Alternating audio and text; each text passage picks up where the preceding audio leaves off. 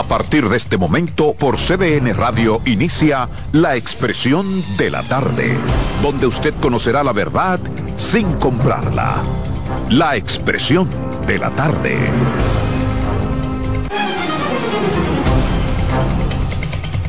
Buenas tardes, buenas tardes a la República Dominicana, buenas tardes al equipo, por supuesto a los amigos que nos sintonizan, que nos esperan, que nos prefieren, de lunes a viernes de 3 a 5 en esta plataforma Está en el aire la expresión de la tarde en CDN Radio, 92.5 FM para Santo Domingo Sur y Este, 89.9 FM en Punta Cana y 89.7 FM en Santiago y toda la región del Cibao. Aquí estamos en el viernes, viernes que te quiero viernes, viernes 27, último viernes del mes 10, octubre del 2023. Aquí estamos con este compromiso. Carmen Curiel. Gracias Roberto, gracias a don Claudio, gracias a Keynes, que está por allá en los controles. Y bueno, damos la bienvenida a Román, que acaba de hacer su magnífica entrada. Señores, buenas tardes a todos ustedes. Una tarde lluviosa. Eh, y que al parecer están regalando la gasolina porque hay carro por pipa dirían los, los muchachos en las calles. De verdad que si usted no tiene nada que salir a buscar, haga como un grupo de gente que vi en La Venganza, atrinchérese ahí, atrinchérese ahí a pasar el agua, cómprese su sanduchito frío y bébase un par de cervezas. Así es, Román vino con Ramón, están esperando a Román, a Ramona y se van para la Romana. Ay Dios. Todo con R. Bueno. Miren, señores, muchas informaciones, muchas noticias, como siempre, los viernes, muchas informaciones. Bueno, definitivamente ya hasta el domingo tienen los partidos políticos para concluir con todo este asunto de la escogencia formal de los candidatos seleccionados para las elecciones de 2024. sí, las reservas, las escogencias. Eh, veo que, que, el Partido de la Liberación. que a partir de domingo es que viene lo. El corre-corre. Ay Dios. Mira, eh, vi que el Partido de la Liberación Dominicana hizo como un rejuego, vi gente que perdieron, supuestamente perdieron en la en, la, en, las, en las encuestas que fueron incluidos, vi al doctor eh, Chanel eh, Chupani. Chanel perdió en las encuestas. Parece que Chanel perdió, yo no sé si él, era... ¿En la encuesta? El, el método era la encuesta. Eh, en ese en ese partido para elegir al, candidato. Yo sé que hoy anuncian que lo incluyeron y de verdad que yo decía que si lo incluyeron entonces fue porque no o, mira o perdió o no participó. Es que, es que hay una él participó, lo que pasa es que lo que yo, no lo llevo mucho no, tú sabes, yo era muy tuitera antes porque en Twitter es que más se maneja ese asunto. Eh, lo he soltado un poco porque tengo mucho compromiso de verdad.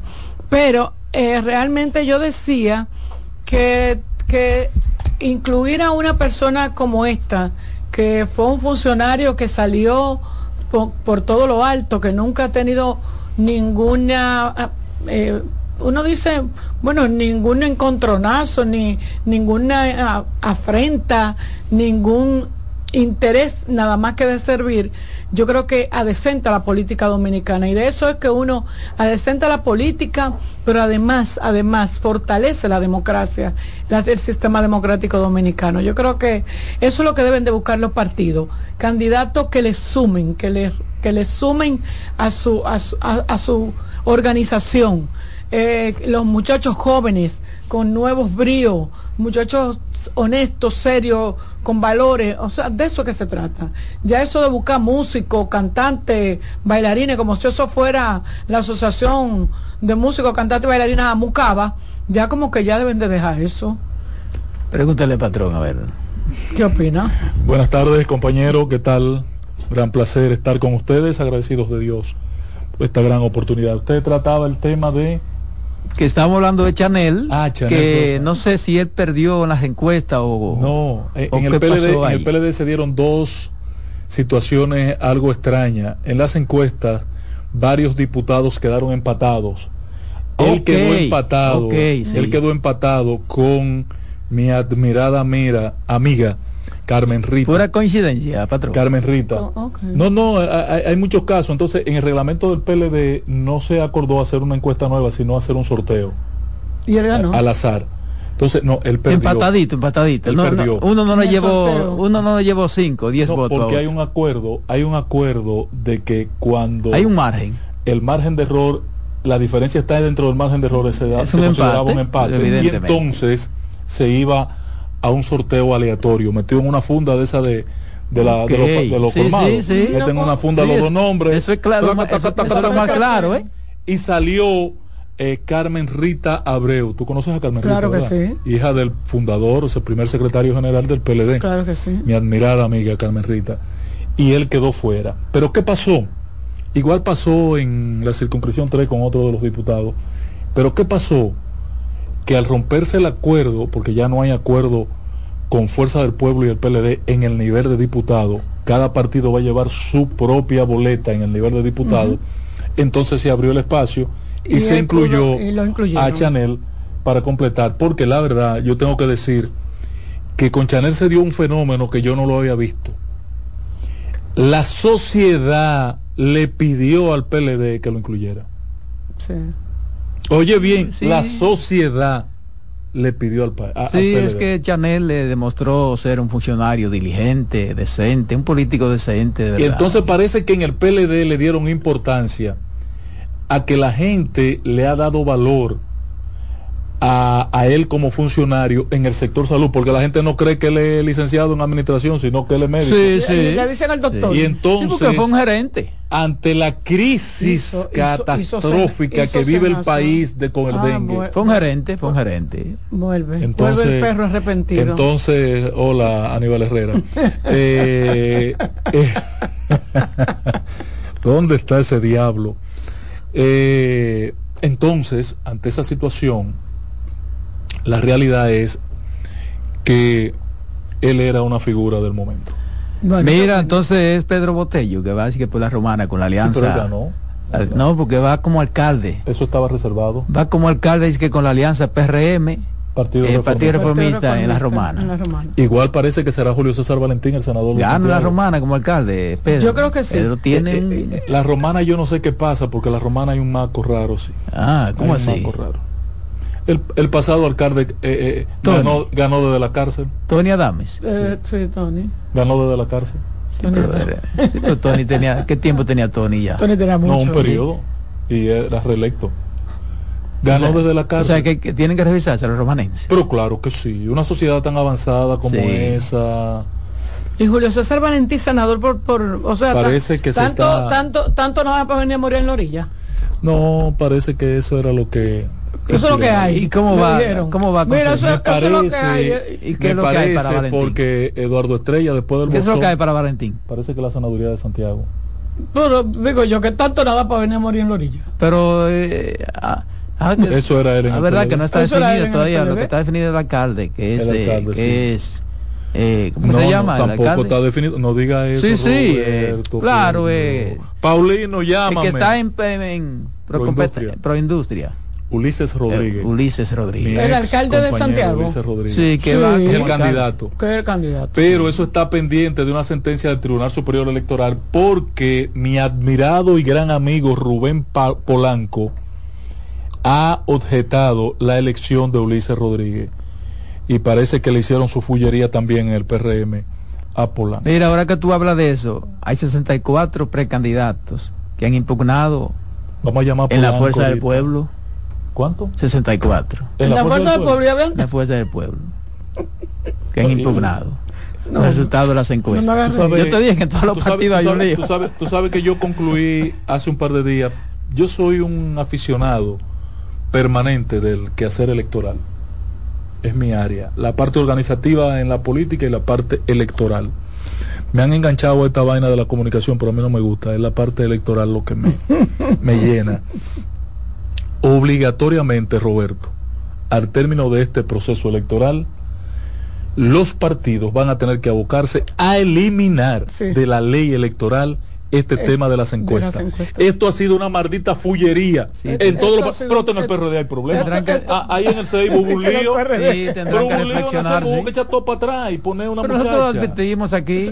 Trajeron uno de fuera, vinieron y van y que, ganó, que ese era el mejor medido, que estaba, el partido no lo aceptó y hubo que echar para atrás. Yo le comenté a ustedes que yo escuché decir que a mí no me creyeran, que yo escuché decir que el que ¿Por qué los partidos, escúchame, no dejaron que fueran las propias instituciones que, hicieron las encuestas que oye que se llevaban que dieran a conocer los resultados se llevaban a los y no que pasara por las manos de ellos. Porque había que se, llevaban a los encuestadores a las casas que querían. Se llevaban y los secuestraban. Las cúpulas no se resisten o sea, le trazaron una ruta. No, no, no. Usted el, mandaban a, secuestrar al, y no tiene nada que ver con la empresa. Las cúpulas aún no se resisten a la idea de superar el señalamiento, el DEO. Y ya sustituyeron el DEO por la encuesta.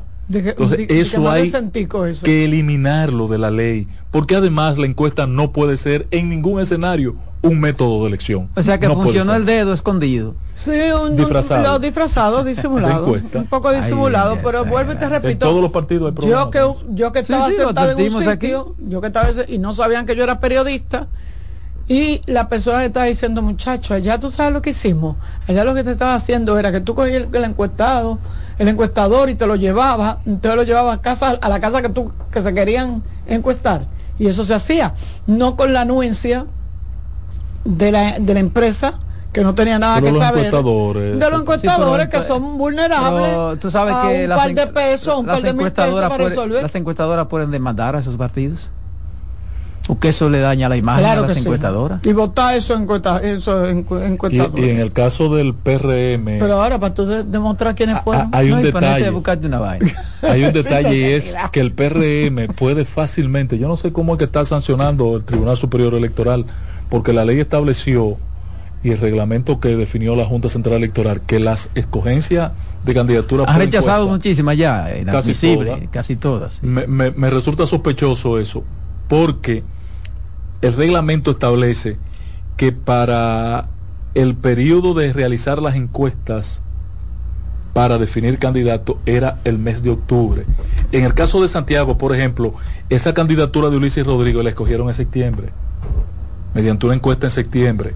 Entonces, eh, tienen que ver qué es lo que van a hacer, porque tampoco, porque hasta lo mucho Dios lo ve. Si, eso se hizo así. Lo mucho Dios lo ve. si se hizo así, entonces está. Rubén, llámame, que vamos a hablar esta tarde. O sea, si eso es así, debe ser nula. Sí, es miren, miren, señora, una información. no sea cobarde, eche para Una información súper interesante, importante. Reflexiona. Y es que el señor que llama siempre aquí, que pregunta por las pensiones, que cuando hablamos de la remoción, de la, la, reforma a la policía, pues Interior y Policía anunció aumento de pensiones a la policía. O sea, yo creo que es un gran paso. Eso le da una respuesta al amigo. Al amigo que siempre llamaba. ¿Cuánto va a ser el aumento? No me diga que ni un 10% ni un 3%. Dice el Ministerio de Interior ejecutará la hasta un 1 son aumentos. La disposición desde, desde, noviembre. dice que interior, bueno, el reajuste impactará a 23.673 de esos agentes, equivalente al 97%, y significa un aumento mensual de 43.400 millones de pesos en la nómina, sostuvo el ministerio. De acuerdo con la información suministrada en una nota, estos aumentos, lo que están en un rango de sueldo entre 10 y 30 mil, recibirán un reajuste de, de 30 mil 1 hasta 50 mil.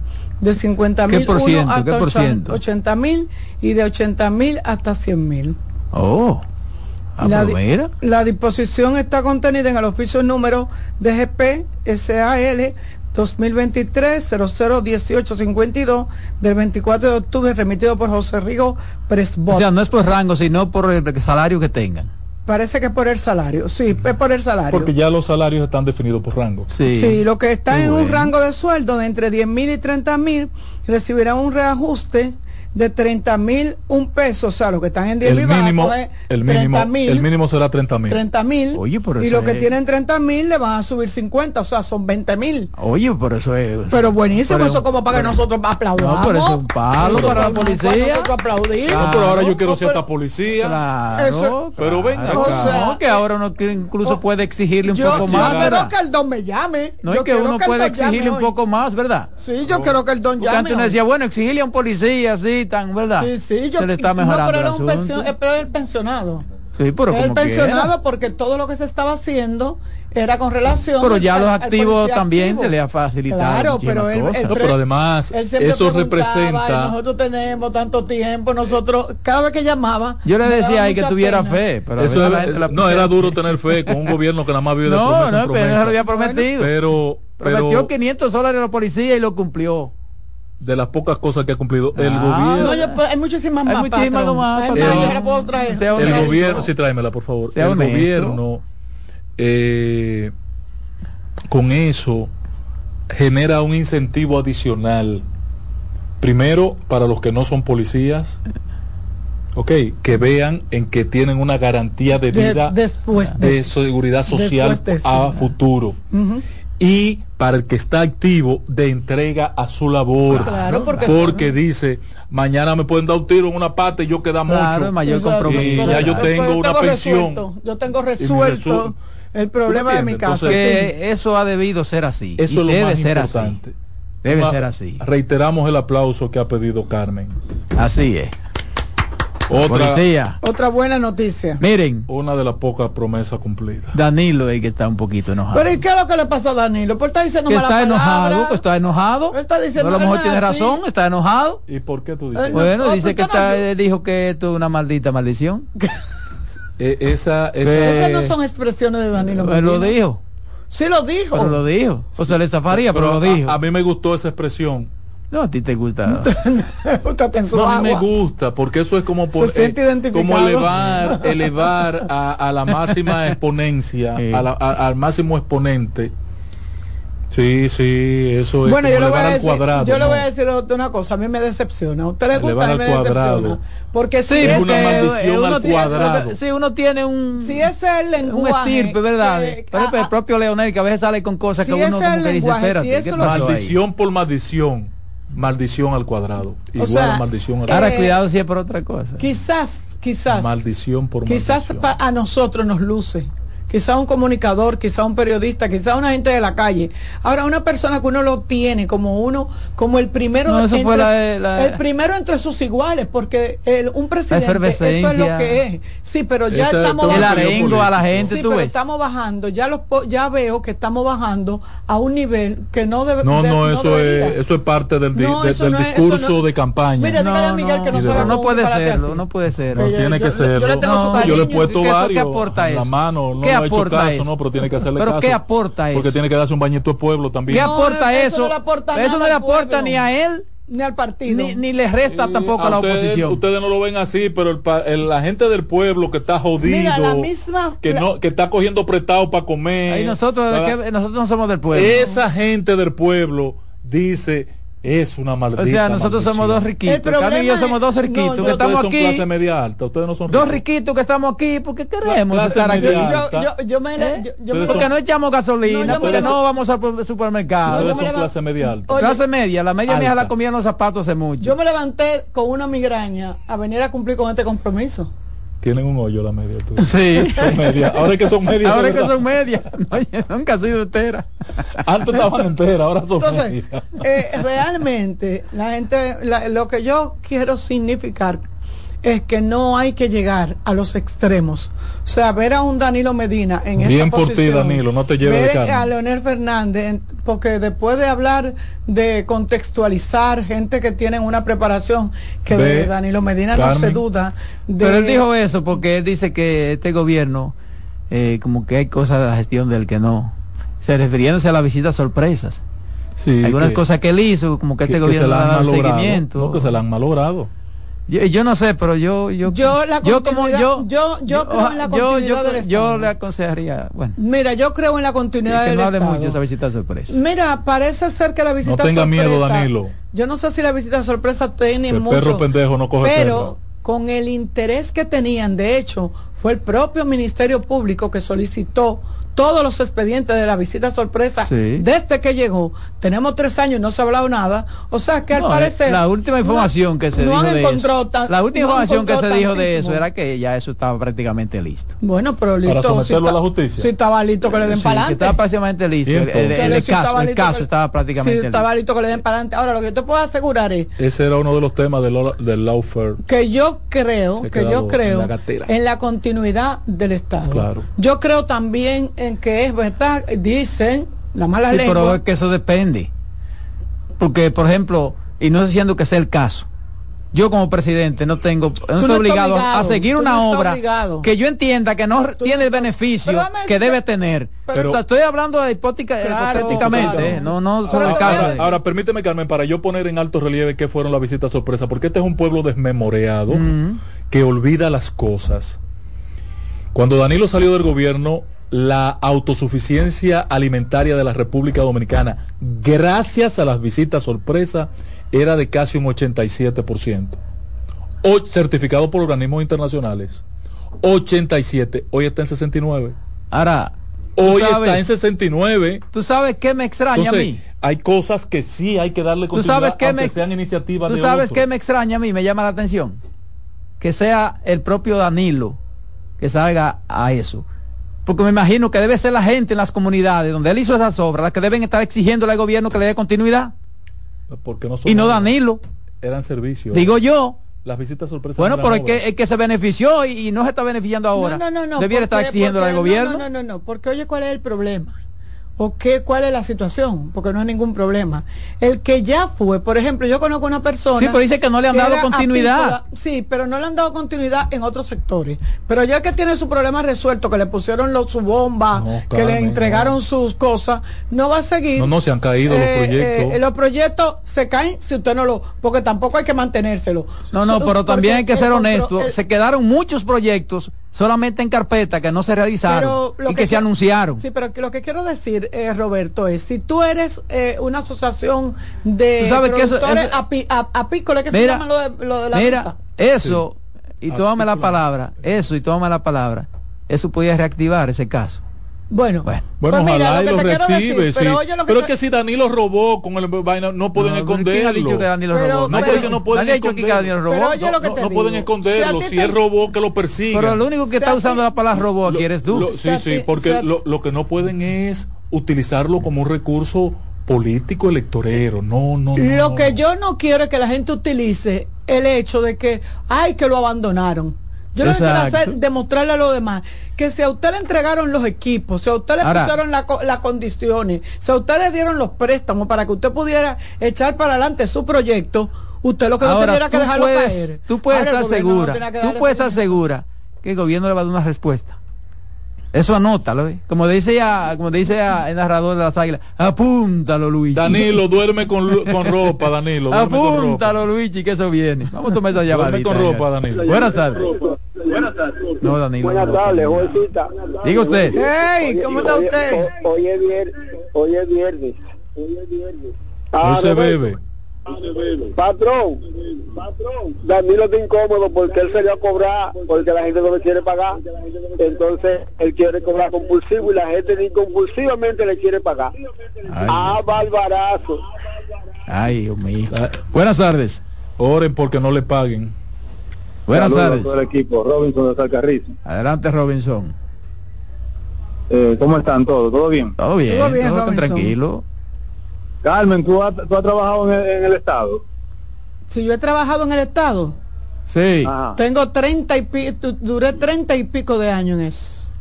Pero yo quiero saber, porque a veces yo escucho programas que llaman gente de, diversas instituciones, de, de, la, de, cualquier institución del, Estado, que dice que, lo, que lo, por ejemplo, que lo, que lo desvincularon en el 2020, el 2022, 2021, en esos años atrás y no le pagan su prestación y a veces son gente que son eh, que tienen un, por ejemplo una, una, una, dificultad motora lo que sea y, cómo, cómo que el estado por ejemplo le vincula a una, una persona y, y, el director de esa institución o quien sea no le da su prestación yo no te voy a, te voy a dar sí, pues sí, con la anuencia de de Roberto te voy a dar una explicación claro eh, mira la aquí se armó en el gobierno de del PLD se armó una fiesta de prestaciones. Aquí no se daban prestaciones.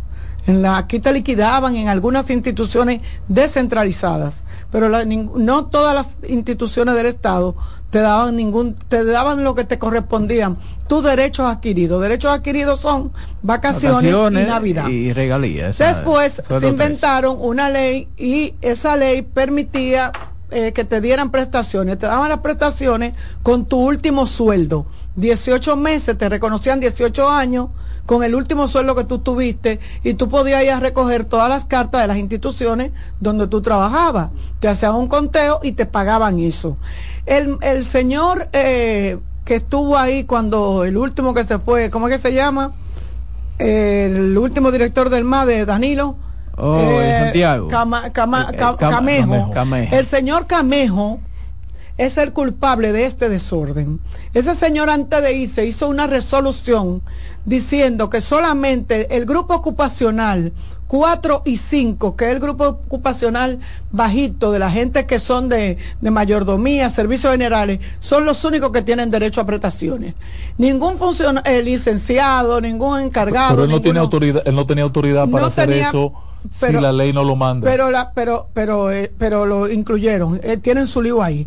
Entonces, ¿qué pasa con eso? Mucha gente están pidiendo sus prestaciones porque en ese tiempo se hizo. Ahora, si usted no tiene los cargos de, de, por ejemplo, yo soy periodista, a mí no me podían eh, eh, eh, dar mis prestaciones porque los cargos de confianza, como es un relacionista, como es un encargado de comunicación, como un asesor, como un asistente, ninguno de esos llevan, ni ningún encargado departamental tampoco. Entonces hay una gran... ¿Qué pasa? que lo que obliga la ley, lo que obliga esa resolución es a que usted sea de carrera para poderlo y no lo pueden mover. Y si lo mueven, entonces ahí sí hay que darle sus prestaciones. Pero verle aclarado un chin. ¿Verdad que le aclaré? Exacto. O sea, ese es el problema que existe. Antes sí se podía, ya no. Buenas tardes. Sí, buenas tardes, todos en cabina. Elvin por acá. Para comentarle una anécdota del sistema de salud eh, ahora mismo estamos bombardeados por el dengue, influenza, en los niños principalmente.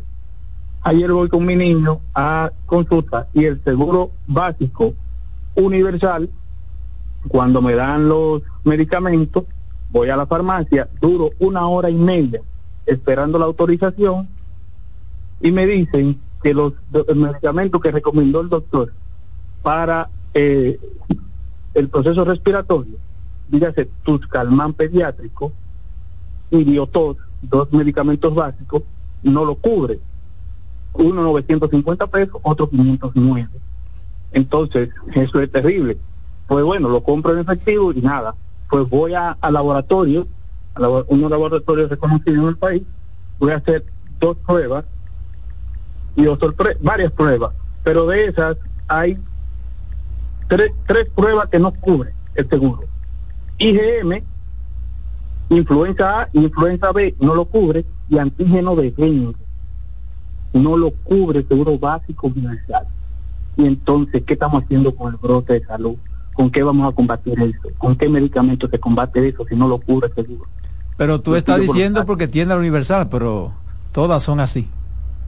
ah, bueno, pues peor Todas son así. Yo hace unos días llevé a mi hija que, que amaneció con vértigo. Y cuando te cubren, eh, no, no, yo llevé, no, no, 20 pesos. No, no, yo llevé a mi hija que amaneció con vértigo a una clínica. Después hace una fila. Y, cuando voy a, tenía, antes de, darle atención, tenía que ir a sacar una hojita que ellos dicen que tú tienes que llevar el seguro y el carnet. Y lo que me dice. Y hasta por una coma te rechazan. no, no, una coma mal puesta. ¿Tú sabes lo que me dice el muchacho? ¿Tú sabes lo que me dice el muchacho? Ese seguro no, lo, no cubre emergencia. O sea, que hay seguros que no cubren emergencia. Y yo digo, ¿cómo que un seguro no cubre emergencia? Porque hay que decir no. Ah, este, ah, eres humano. Ah, yo no tengo problema con humano, eso. Humano, un seguro privado. Yo ni tengo siquiera, Ni siquiera un, seguro. Eh, eh, eh, le dije en estos días, digo, mira, y todavía tú no te has cambiado a cenaza. Porque tengo humano, humano no te cubre muchísimas cosas. Ella tiene un seguro privado que lo paga ella, un seguro carísimo de humano. tengo tres seguros y eso no hicieron. La suerte que Mira, no, ellos no cubren, este seguro no tengo cubre. mano por el trabajo. Tú sabes que, tú sabes que tengo Senasa por mi esposa y tengo UAS también por mi esposa. Tú sabes que tú sabes qué es lo que te cubre cuando tú tienes un básico. Como ella no tiene el básico, porque ella lo que tiene un seguro ah. privado es más o menos bueno, eh, no te cubre de qué emergencia. Hay, hay, seguros con esa característica. Sí, hay seguros sí, hermano, me lo, me, lo, hicieron. Pero, pero. Me lo hicieron en la UCE. Los, los, los de. Pero deben especificar. Los básicos sí lo tienen. Lo básico, yo le dije a ella, salta de ahí. Pero en ese caso deben especificárselo al afiliado. Eso digo yo. Eso dije yo. Pero bueno. Yo lo que estoy a punto de cambiarme para Senasa. Hay que cambiarse para Senasa. Senasa es una. Oiga, yo, no tengo un seguro caro. Estoy a punto de, de los, de, lo, de los seguros. Porque yo veo que a donde yo voy la gente a la gente de Senasa lo atienden mejor que a mí.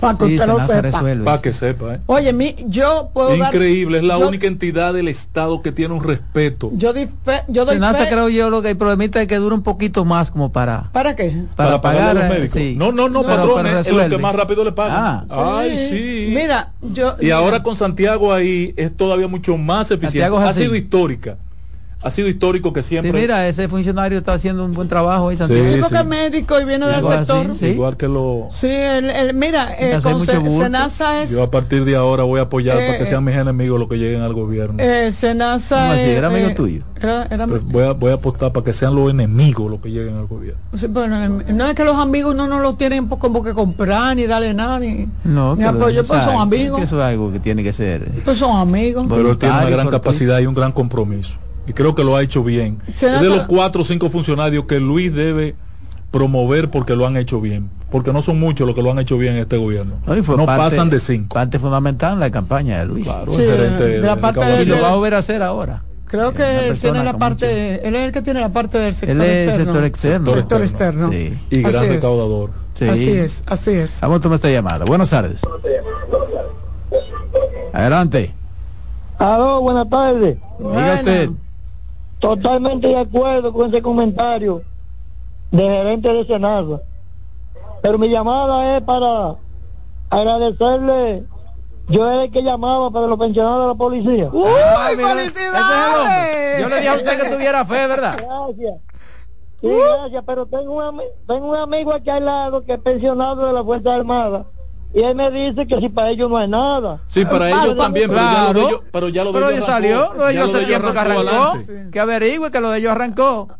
A, a, principio de mes, de año, febrero, marzo, comenzó lo de las Fuerzas Armadas. Sí, sí. Pero de ah, verdad, mi don, mire, muchísimas gracias, muchísimas mire, estoy feliz por usted, lo dije desde un principio, de que viene Coja fiado, patrón, que eso entra en noviembre. Lo vi, ¿eh? lo vi y me, y, de verdad que, que, que, me alegro mucho, porque usted se lo merece igual que nosotros. Que esa cosa uno la aplaude, pero debiera ser así.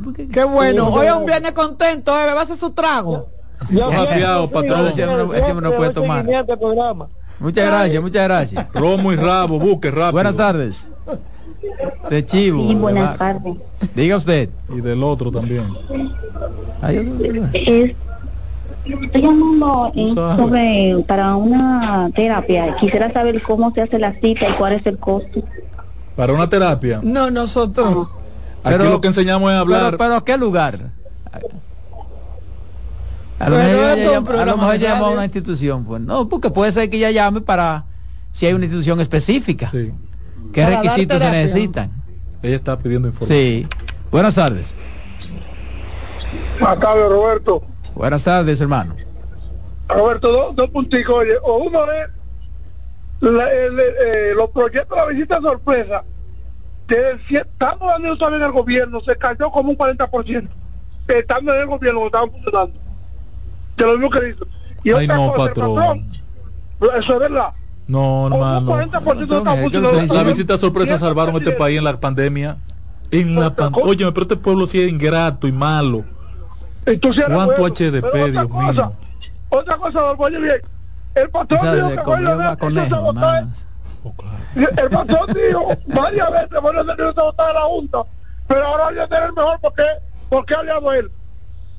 Bueno, ahí está la llave, ahí está su opinión. Señores, vamos a la pausa, vamos a la pausa. Dale, Román. En breve seguimos con la expresión de la tarde.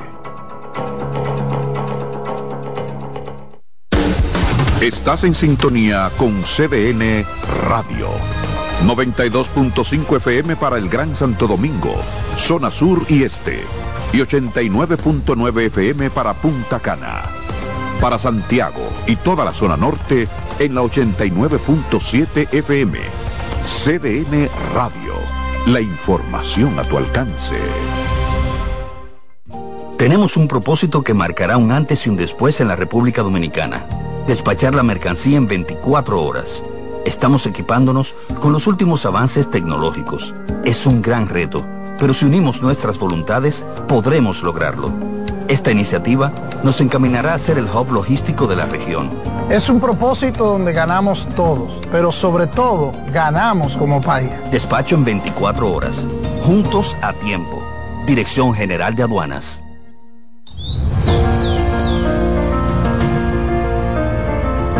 La empresa de generación hidroeléctrica dominicana renueva sus fuerzas. El desarrollo sostenible del país es nuestra meta. Producimos energía limpia y devolvemos en obras a las comunidades su aporte al desarrollo nacional. Protegemos nuestras cuencas, cuidamos la biodiversidad. El agua es energía, el sol es energía, el viento es energía. Nos diversificamos, nos renovamos. EGEID. La energía sostenible del país. Y siguiendo con el City Tour de la Gran Manzana, a la izquierda los mejores pasteles en hoja de los Heights. A nuestra derecha venden un sancochito calientico como la isla Very Good. Y al frente, el banco que llegó a los países para estar más cerca de los suyos. Porque donde haya un dominicano, ahí van a estar con él. Único banco dominicano en Nueva York.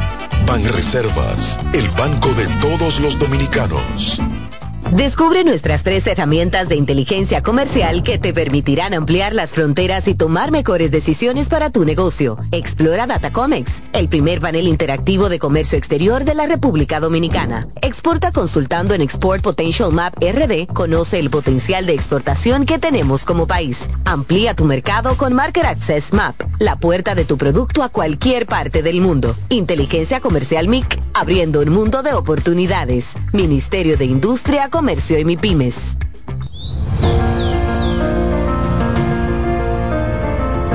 La empresa de generación hidroeléctrica dominicana renueva sus fuerzas. El desarrollo sostenible del país es nuestra meta. Producimos energía limpia y devolvemos en obras a las comunidades su aporte al desarrollo nacional.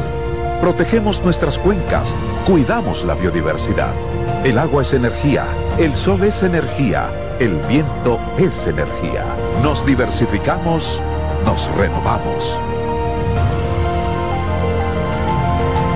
EGEID. La energía sostenible del país. Tenemos un propósito que marcará un antes y un después en la República Dominicana. Despachar la mercancía en 24 horas. Estamos equipándonos con los últimos avances tecnológicos. Es un gran reto pero si unimos nuestras voluntades, podremos lograrlo. Esta iniciativa nos encaminará a ser el hub logístico de la región. Es un propósito donde ganamos todos, pero sobre todo ganamos como país. Despacho en 24 horas, juntos a tiempo. Dirección General de Aduanas.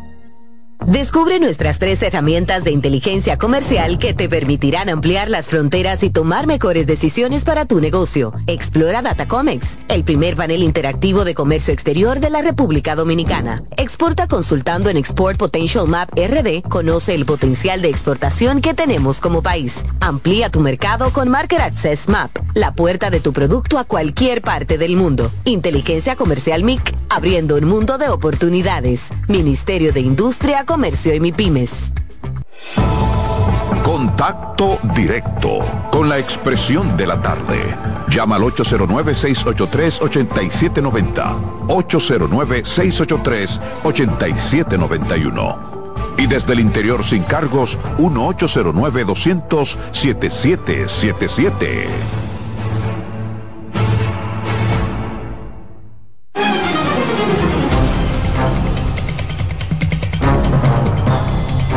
Aquí estamos, aquí estamos de nuevo. En la expresión de la tarde, señores, son las 3.39 minutos. 3.39 minutos. Es mi turno hoy de primer bate.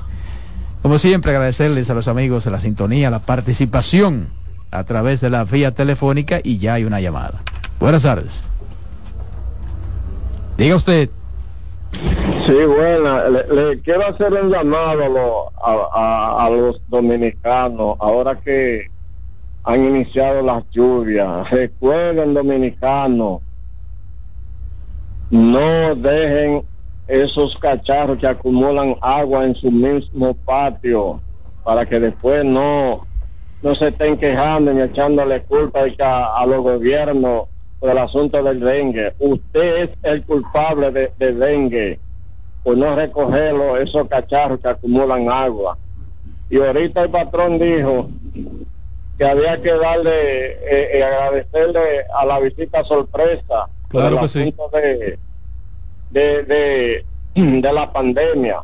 A quien hay que agradecerle, patrón, es a los dominicanos de la diáspora que mantuvieron mandando remesas y a este mismo gobierno que continuó dándole eh, dinero, sueldo y comida. Que continuó dándole continuidad a lo que estaba haciendo Danilo. Bueno, ahí está la llamada del amigo. Bueno, miren, a propósito de la firma del Pacto de Nación, firmado por el gobierno y unos, unas 28 organizaciones políticas y académicos del país, basado en cuatro pilares fundamentales, política de relaciones exteriores, política migratoria, política fronteriza y política económica. El objetivo es respaldar las medidas que desde el gobierno se tomen con relación a Haití en los aspectos mencionados, a raíz de la situación de la construcción del canal en el río Dajabón. Y yo, yo voy a insistir en que la República Dominicana, el gobierno que sea, debe y tiene que comenzar a hacer lo que real y efectivamente ha debido hacerse y hay que hacer con respecto a Haití. En esos cuatro renglones. Yo mantengo mi posición de que cualquier gobierno que surja en 2024 deberá asumir este tema con seriedad y firmeza. Oigan lo que estoy diciendo con seriedad y firmeza. Eso de la mano de obra haitiana necesariamente tendrá que ser reducida.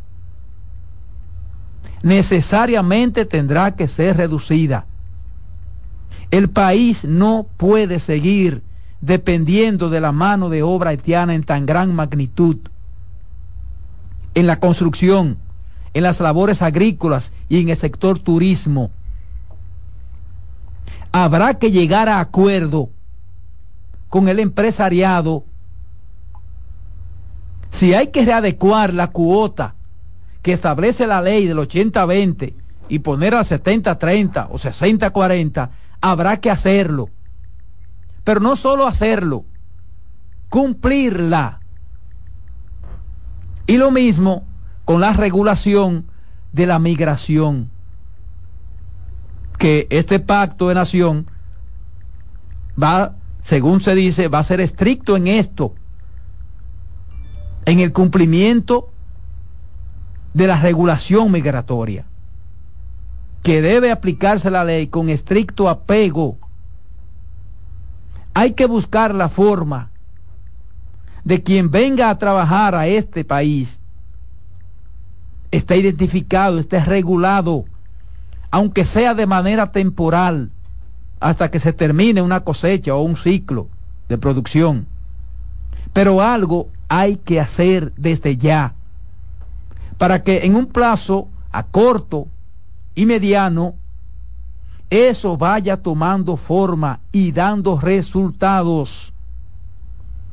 En el aspecto comercial, necesariamente el gobierno que sea, que surja en el 2024, tiene que buscar los mecanismos para encontrar los mercados, lo que haya que hacer para regular el intercambio comercial,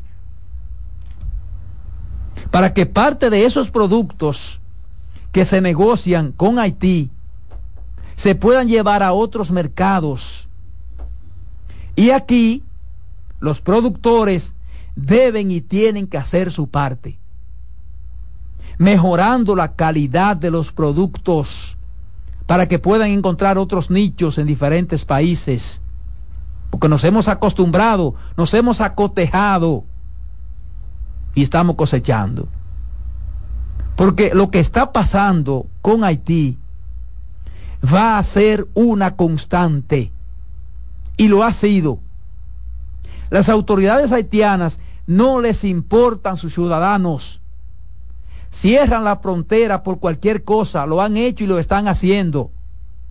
Rechazan productos por lo que les dé la gana. Mira ahora, ahora a la misión de la Organización de Estados Americanos, OEA, que llegó a la isla el pasado 7 de octubre para evaluar las intervenciones de ambos países en el río Dajabón, le fue rechazada la entrada a Haití por vía aérea porque vinieron primero a la República Dominicana y porque habría incursionado por aire dentro de Haití sin autorización previa. O sea, en esa parte sí hay gobierno en Haití. En esa parte hay gobierno en Haití, pero no hay gobierno para resolver la situación a sus ciudadanos. Porque ellos siempre son las víctimas. Siempre son las víctimas. Y cuenta con el respaldo de la comunidad internacional, que se han ganado ese respaldo precisamente con la estrategia de hacerse las víctimas. Entonces, el gobierno que sea en la República Dominicana deberá actuar sin importar lo que digan o piense la comunidad internacional. Cada país es soberano de ejecutar su política migratoria y comercial, como la hacen los Estados Unidos. Lo único que hay que hacer es las cosas en el marco de lo que permite la ley. Por ejemplo, hace dos días se tomó una decisión, para mí importante, el gabinete agropecuario del gobierno dominicano y los avicultores de Moca y Licey al medio llegaron a un acuerdo para buscarle una solución a la crisis que según dicen los productores les ha llevado a perder cerca de mil millones de pesos por la inactividad comercial con Haití, que es su principal mercado. ¿Qué se va a hacer? Bueno, se dispuso la entrega de un subsidio de 50 pesos por cada gallina, gallina que sea sacrificada y vendida al consumidor nacional. Con esa medida buscan sacar de las granjas las aves que ponen los más de 40 millones de huevos que son exportados hacia el vecino país, principal mercado del sector. Eso, eso es lo que hay que ir haciendo, buscando fórmulas, mecanismos para contrarrestar esa situación y evitar que eso vuelva a pasar. Entonces, se pueden ir tomando medidas importantes, se pueden ir tomando medidas importantes para no depender tanto del mercado haitiano, sin dejar de hacer el intercambio comercial. El asunto, pienso yo, es tener las garantías de que a la mínima mala leche de las autoridades haitianas se tengan los planes para que esos productos no se pierdan, no se dañen.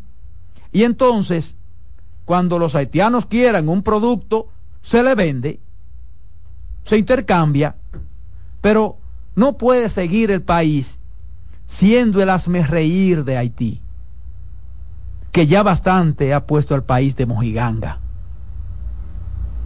Dicho todo esto, yo quiero poner en contexto el llamado Pacto Nacional de Nación para la política de relaciones exteriores, política migratoria, política fronteriza y política económica. Ese pacto ha sido producto de un llamado que hizo el presidente Luis Abinader el 27 de febrero de este año al liderazgo político nacional. La coordinación general estuvo a cargo del ministro de Administrativo de la Presidencia, José Ignacio Paliza, y la ejecución de los trabajos a cargo del viceministro de Gobierno y Sociedad, Andrés Lugo Riz. Ha dicho el presidente de la República que todavía espera que los partidos políticos que no estuvieron presentes van a tener siempre la puerta y la silla para preparada para cada uno de ellos para que participen en las tomas de decisiones. Se va a hacer comisiones que permitan dar seguimiento a cada una de las decisiones que se tomen. Ha dicho el presidente algo que me parece será así. En el sentido de que si bien la situación de Haití ha estado muy especial y crítica, los momentos que vienen no van a ser diferentes. No van a ser diferentes. Y por eso es que pienso que este tema y las medidas que hay que tomar atañe a cualquier gobierno que llegue después de mayo de 2024. Porque como ha señalado el presidente Luis Abinader, los retos van a ser similares o mayores. Por lo tanto, el país debe estar unido y debe tener el consenso para seguir llevando estos temas con un sentido nacional, con un sentido patriótico, con un sentido humano, pero siempre teniendo en cuenta las características tan especiales que como país la República Dominicana ha tenido que vivir con la situación casi única de Haití, única en la región y muy particular en el mundo, esa situación de Haití. Entonces, como parte del plan de nación, la República Dominicana está dispuesta a estimular y respaldar a la comunidad internacional en el esfuerzo de rescate y reconstrucción de Haití, siempre y cuando las soluciones estén encaminadas primero a procurar la pacificación de Haití, asistir económicamente a Haití, y su población por medio de un plan de crecimiento y desarrollo a mediano y largo plazo, incentivar su institucionalización y garantizar el respeto de la integridad territorial y demográfica de las dos naciones que coexisten en la isla de Santo Domingo. En la política migratoria, la República Dominicana enfrenta en la actualidad un fenómeno que dejó de ser solo un problema de migración para convertirse también en un impostergable reto de seguridad nacional y regional. Reto que impacta por su magnitud y complejidad a su ordenamiento jurídico institucional.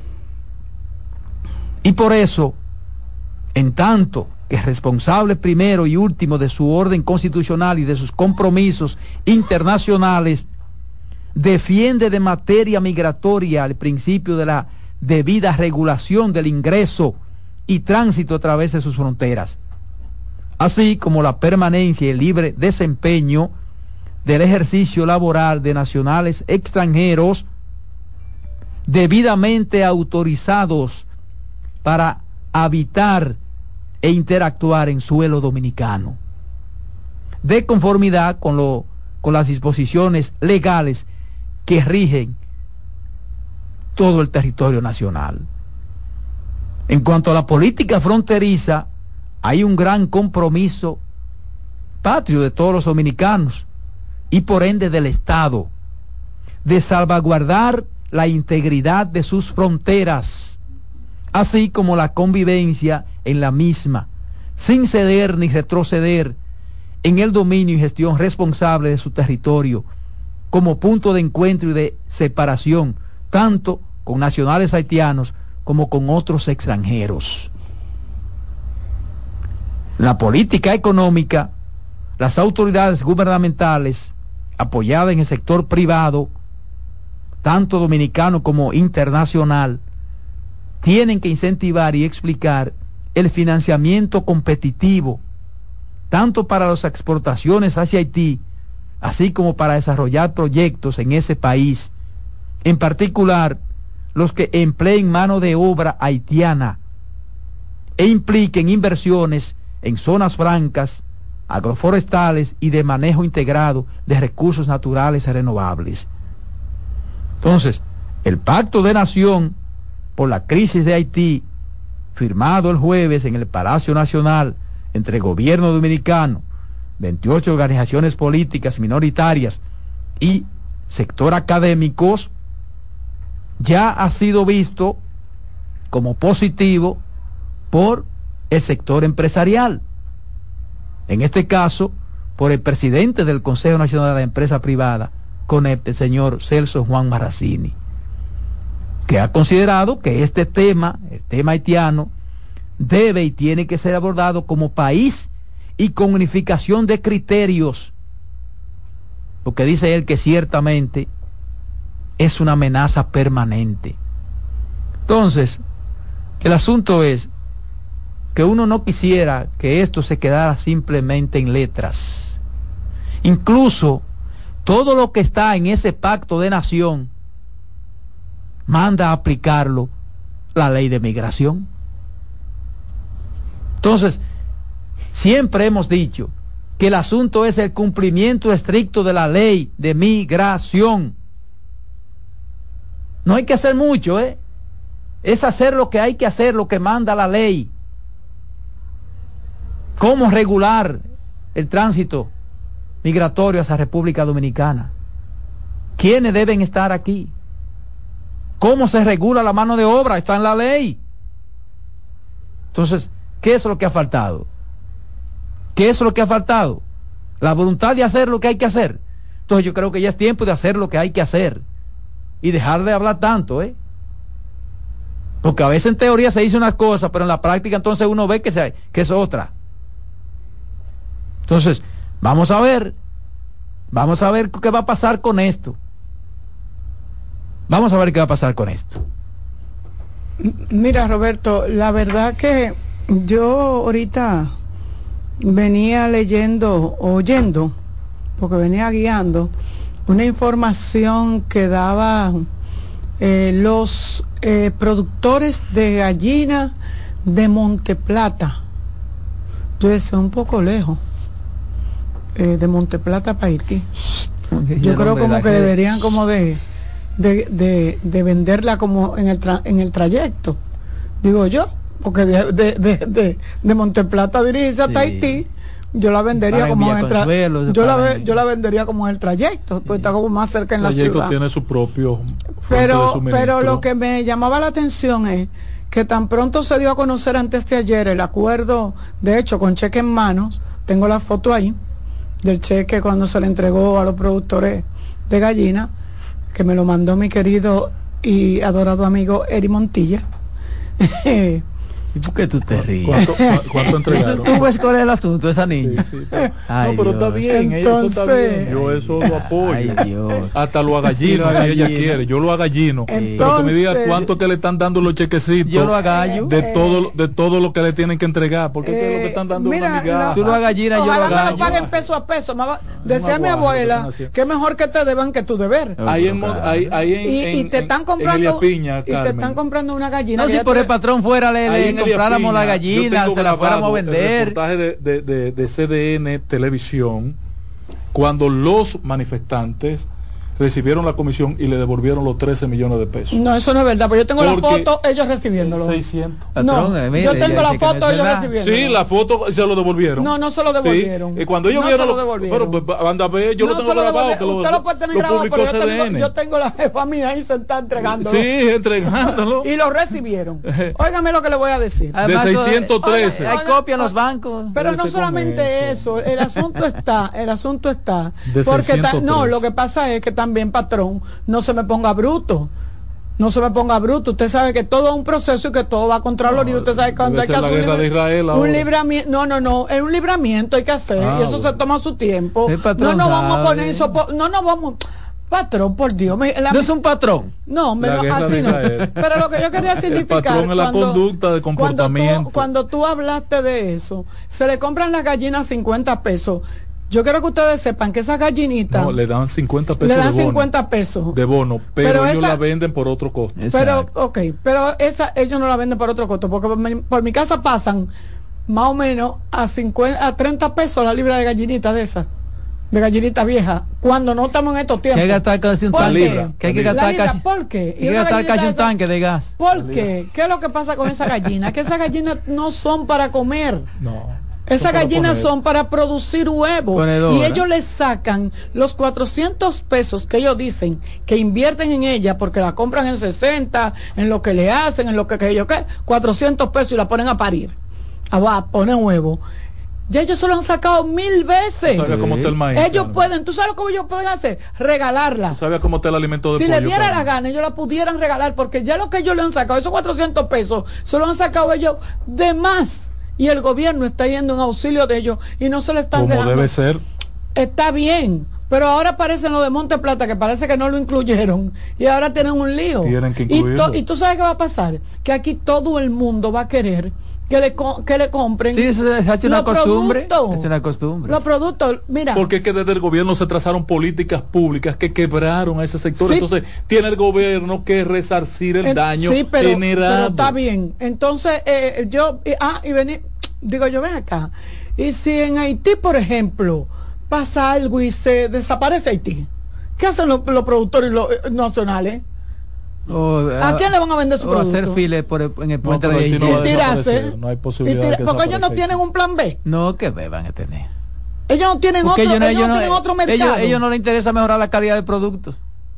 Y se lo venden a estos pobres infelices. ¿Y para qué que está pro industria y pro dominicana y toda esa vaina? ¿Para qué que están? A mí me no es para generar esos mercados y garantizar que la producción nacional tenga garantizado mercado. Por eso es que andan corriendo y andan llorando, como dice el, refrán. por eso ha debido estar garantizado. Que el que tiene la lágrima lejos comienza a llorar temprano por eso es que andan llorando con el asunto del arroz. Sí. Y el, y, el que ha bajado un poco, parece, como que ha habido. Y el de Parece que ha habido porque como... saben que lo que hacen es disparate. Pero parece que ha habido como un acuerdito, porque como que han bajado la. Porque el, gobierno lo llamó y le dijo que le iba a dar unos cuartos para que se, se, ah, ubicaran y se, y, se establecieran. Sí, yo dije que ellos estaban llorando con tiempo, ¿verdad? Pues, para llamar la atención, porque en un periodo de, campaña, no, eh, de, elección. no tenían la producción que ahora es. No, que no tenían. Ellos creían que estaba muy lejos y le estaban vendiendo a uno cualquier cosa.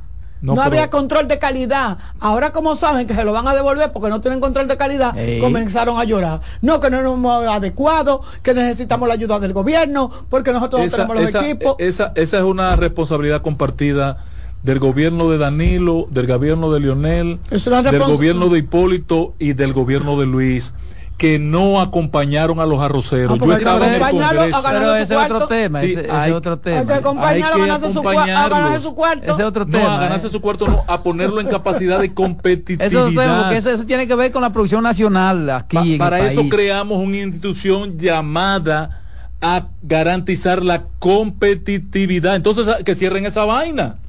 Pero ha debido estar cerrada desde cuándo?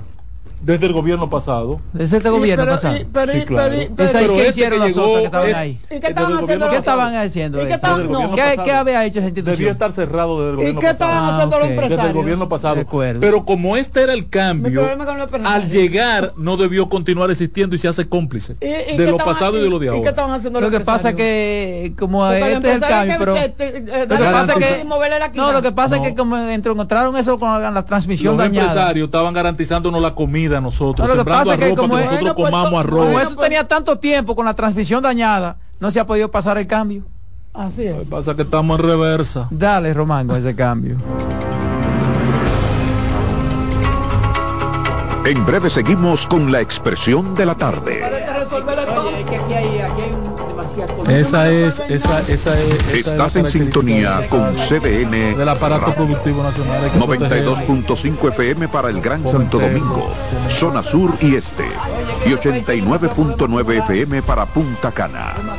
Para Santiago. ¿Cómo es que se llama por, por Twitter 89.7 FM. CDN Radio la información a tu alcance. Pero se llama y se graba videocámara. Tenemos eh, un propósito que marcará un antes y un después en la República Dominicana. Despachar la mercancía en 24 horas Estamos equipándonos con los últimos avances tecnológicos. es un gran reto, eh, pero si unimos nuestras voluntades, podremos de audio y de video. Esta iniciativa nos encaminará a ser el hub logístico de la región. Es un propósito donde ganamos todos, pero sobre todo ganamos como país. Despacho en 24 horas, juntos a tiempo. Dirección General de Aduanas.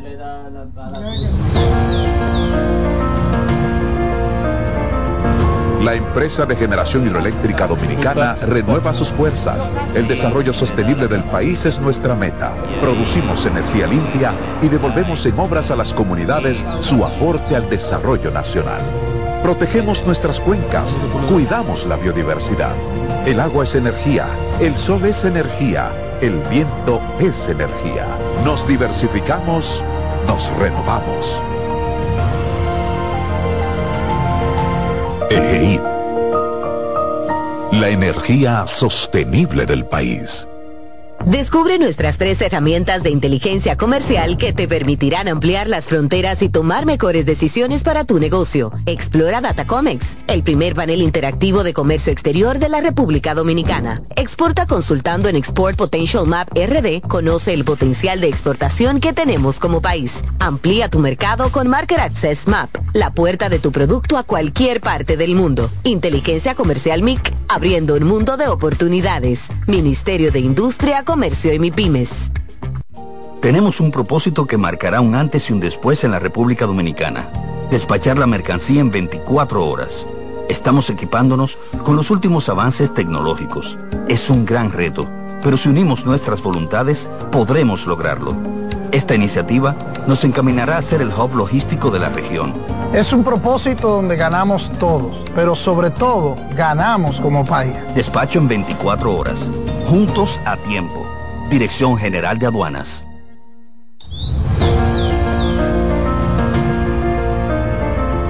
La empresa de generación hidroeléctrica dominicana renueva sus fuerzas. El desarrollo sostenible del país es nuestra meta. Producimos energía limpia y devolvemos en obras a las comunidades su aporte al desarrollo nacional. Protegemos nuestras cuencas, cuidamos la biodiversidad. El agua es energía, el sol es energía el viento es energía. Nos diversificamos, nos renovamos. EGEID. La energía sostenible del país. Contacto directo con la expresión de la tarde. Llama al 809-683-8790. 809-683-8791 y desde el interior sin cargos 1809-200-7777.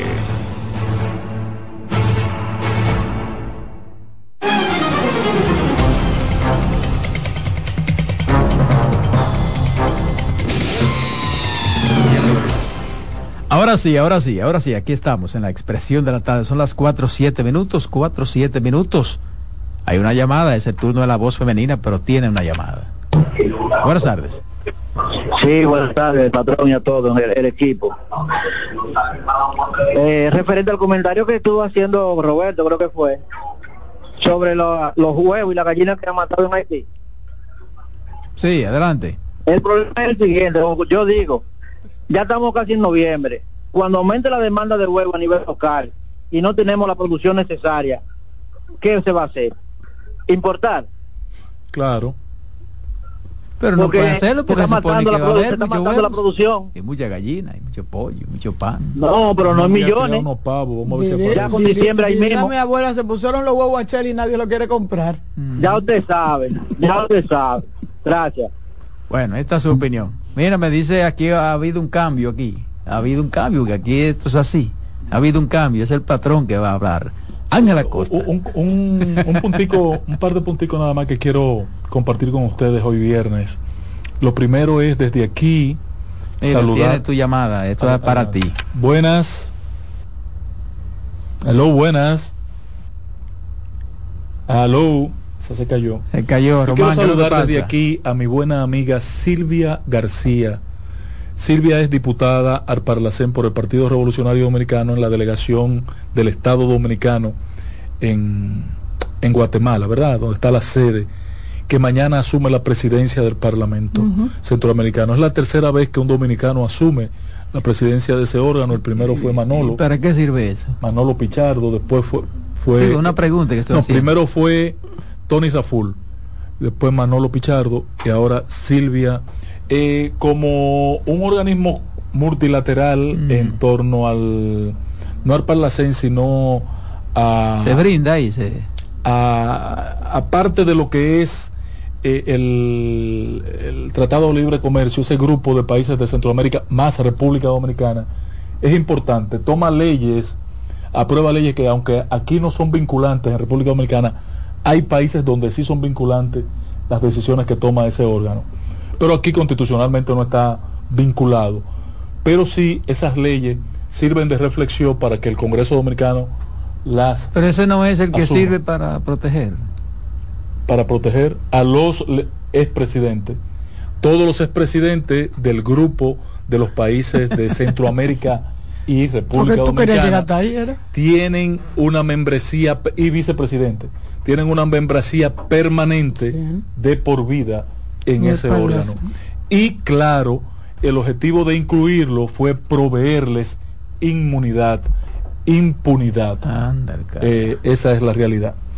Eh, creo que de los expresidentes dominicanos, el único que ha aceptado su membresía ha sido Leonel Fernández. Después ninguno de los otros. Sí, Danilo no la, aceptó. Ni lo aceptó Margarita. Hipólito tampoco. Ni Hipólito tampoco. Pero bueno, yo no le veo ningún pecado porque tampoco. No, no. Si vamos a trancar a un presidente por corrupción, aunque se mete el Parlacén por el medio. No tiene nada que el, Parlacén no tiene un ejército para venir a impedir que la policía vaya y lo agarre amarrado. Eso no es problema. Reitero mi felicitación a esta joven que me ha distinguido con su amistad hace muchos años, desde antes de yo ser PRDista. Eh, al cierre ayer, nosotros eh, y informábamos, Carmen, y te preguntábamos sobre el tema del dengue y la, vinculación con el, con el sarampión. Y, no fuimos muy extensos, pero hoy yo he visto la verdad que, que luce desbordada la demanda de atención por el tema del dengue. No sé si ustedes hoy se han percatado de qué tanto, o sea, no hay una clínica realmente, cabalmente hoy no hay una clínica, y parece que no, no hay una tendencia a la baja de la, de la, de la crisis, del, del brote, sino se ha incrementado. Entonces yo quiero insistir en un punto muy particular, señores, que volví a verlo hoy en la noticia, que las madres llevan los niños al hospital, le hacen la prueba de dengue, pero tienen que esperar una semana para obtener el resultado. En una semana se mueren los muchachitos. Una semana para ver si es dengue o no es dengue. No, tiene, el, protocolo, eh, eh, de hecho, son tres días. son tres días. El protocolo, de hecho, son tres días. hay un hay un match entre entre eh, Mario Lama y la presidenta de la, de la, de la Asociación de, de, Pediatría, porque Mario la de la Sociedad de, pediatría. porque Mario la acusó a ese, a ese gremio de estar derivando a los niños desde la consulta privada a los hospitales. Es verdad. Eh, porque no tienen, ella pone su posición y yo en mi turno voy a leer el comunicado que ella mandó a los medios de comunicación y a los periodistas eh, negando esta acusación que le hiciera el, director del, Servicio Nacional de Salud. No hay un rincón en República Dominicana donde no esté impactado. Yo creo que el proceso de fumigación no ha sido suficiente. Esto hay que llevarle un mayor nivel de atención y en particular sobre el tema de la eh, del análisis eh, de la analítica, ¿verdad? Que el gobierno ha dispuesto que también se hagan pruebas PCR. para detectar el dengue yo creo que el gobierno debe repetir la experiencia de aquella vez del, COVID, donde eh, habilitó hospitales. y, el Laboratorio Nacional. Sí, porque el Laboratorio Nacional está habilitado para hacer la prueba PCR para el dengue. Pero si tú estás en Pedernal, en Dajabón, en Cotuí, en San Francisco de Macorís, en Montecristi, pero, pero los mandala para el Laboratorio Nacional es que te va a durar una semana, Carmen. No, no, Entonces, hay que hacer una prueba. Eh, eh, en, en, y tiene que disponerse de un recurso extraordinario para cubrir esto. Señores, al gobierno se le está yendo de las manos la crisis del dengue indiscutible. Yo, yo, yo tengo más de una semana diciéndolo. Yo decía que no, que mira, que se han muerto menos que en, otra, en otras oportunidades. Mira, que hay menos casos. Yo decía, algo está pasando. Yo no entiendo lo que es, y lo dije aquí.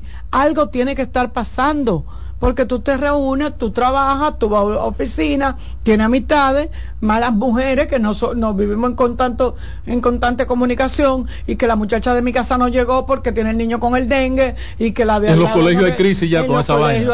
o sea, tú te das cuenta, yo particularmente tenía intención de llamar a Balcácer hoy, creo que tengo eso, es buena idea. Para, para que nos hable un poquito de qué es lo que está pasando con el dengue, qué, cuál es la situación. Y a Terrero llamemos también. Eh, a ver qué es lo que pasa, que el dengue se ha desbordado de una manera.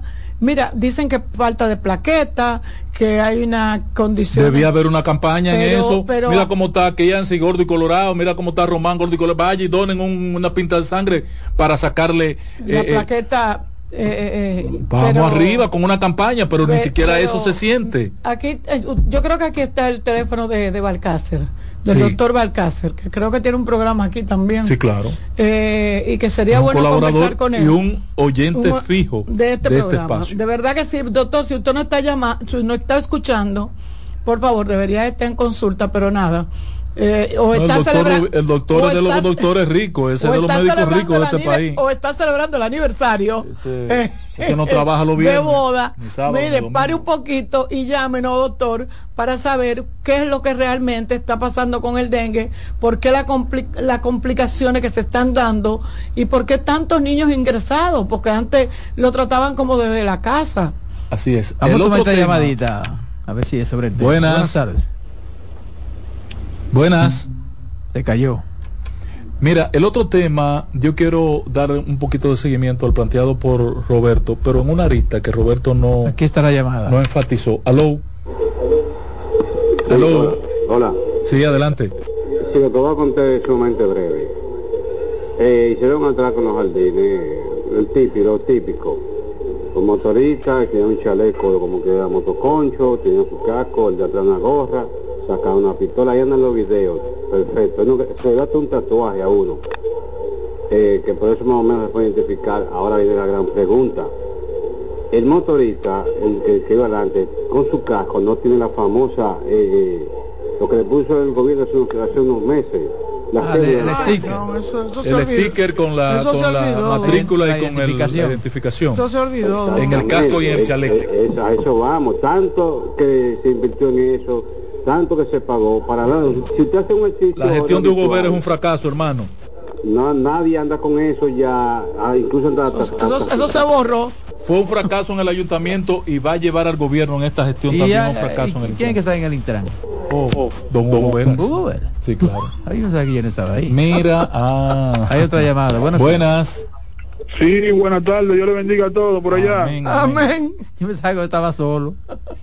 Quería preguntarle con relación a un hospital que el gobierno planea hacer en Dajabón para las parturientas haitianas, para que ustedes me den luz sobre el particular. Muchas bendiciones. No tengo conocimiento yo de que se vaya a construir un hospital. Mire, no, no, no, eh, mira, parece que hay un, hay un malentendido. Hay un malentendido porque entre los, entre los artículos que tiene el pacto habla como de unas de, una zona que se van a, habilitar, pero son para los migrantes. buenas tardes. Sí, adelante, buenas. tardes. Sí, buenas tardes. Eh, hablando, hermano, y escuchando su, su intervenciones sobre el dengue. Yo soy un dominicano de 48 años. Y todos los años, en el tiempo de calor, se manifiesta esto. Y yo digo, pero ¿dónde estamos los responsables? Que queremos que, que hasta el gobierno vaya a buscarnos un cántaro que está lleno de agua en nuestro patio. Vamos nosotros también a poner de nuestra parte, a ayudar en esa, porque somos nosotros los lo, afectados en eso. Totalmente de acuerdo con usted, lo que pasa es que ya ese tiempo de nosotros pasó. Yo tengo un camión de hallazgos y yo lo he puesto, oiga bien, para que los vecinos todos recojan la botella y la cosa. ¿Usted sabe lo que pasa? Que soy yo solo que voy. Ah. Sí, no, no, yo lo he dicho aquí, que aquí la gente cree que el gobierno tiene que resolver en todo. limpiarle la casa. también como ciudadanos. Sí, pero entonces, eh, don, lo que pasa es que ya pasamos por ahí, usted ve. Ya pasamos de recoger, botar el agua sucia, el agua limpia, botar las flores, eh, las orquídeas, la bromelia, que son las que se dan en, agua. Ya pasamos por ahí. Ya lo que estamos enfrentando es la crisis en las clínicas y en los hospitales. Ya por aquí Claro, porque ya está ya. sí, ya, ya tenemos el problema encima. Ya ahora parte es del mucho más es del gobierno. Ya. Buenas tardes. Ya lo de la autoridad de la gente pasó. Saludos. Yo quiero yo quiero darle una experiencia personal que a mí me pasó con la hija mía. Hace como, creo que fue ocho seis meses. A ella le dio dengue. Ella estaba en una clínica en el kilómetro 14 la autopista Duarte, que se llama Centro de Especialidades Médicas.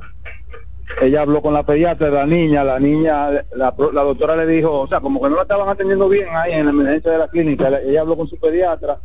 Le dijo, vete para la Plaza de la Salud. Inmediatamente llegó a la Plaza de la Salud donde no había cama, pero la pusieron en la emergencia, le pusieron suero ahí. Le determinaron que era dengue, eh, inmediatamente hubo una cama disponible, a la niña la, la, la pasaron a la cama, la atendieron.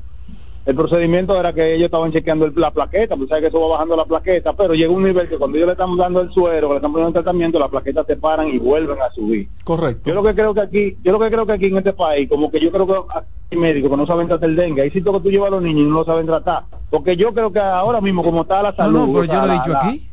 yo estoy de acuerdo con usted, patrón. Aquí, hay muchos médicos que no saben tratar el dengue. Idea. Por una cosa tan terminar la idea. Yo quiero terminar la idea, porque yo digo que eso es fácil de tratar, o sea parece que, que hay médicos que no lo saben tratar y medican lo que no es o le dicen a, le mandan a, los a los papás para la casa los papás medican lo que no es y por eso viene la muerte de los dengue porque el dengue es demasiado fácil de, tratar a esta altura de juego como estamos en el 2023 del siglo XXI no se puede morir un niño de dengue. Eso es así eso debiera ser así. Hoy murió uno buenas tardes. Buenas tardes bendiciones para, para todos el equipo. Gracias igual para usted.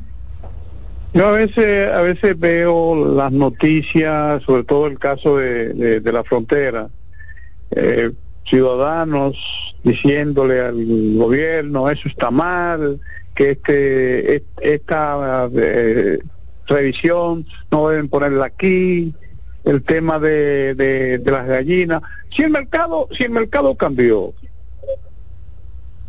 debe haber una estrategia diferente porque yo creo que los, los productores de huevos producen, tienen una, un nivel de producción para el mercado haitiano y, una, y un nivel de producción para el mercado dominicano.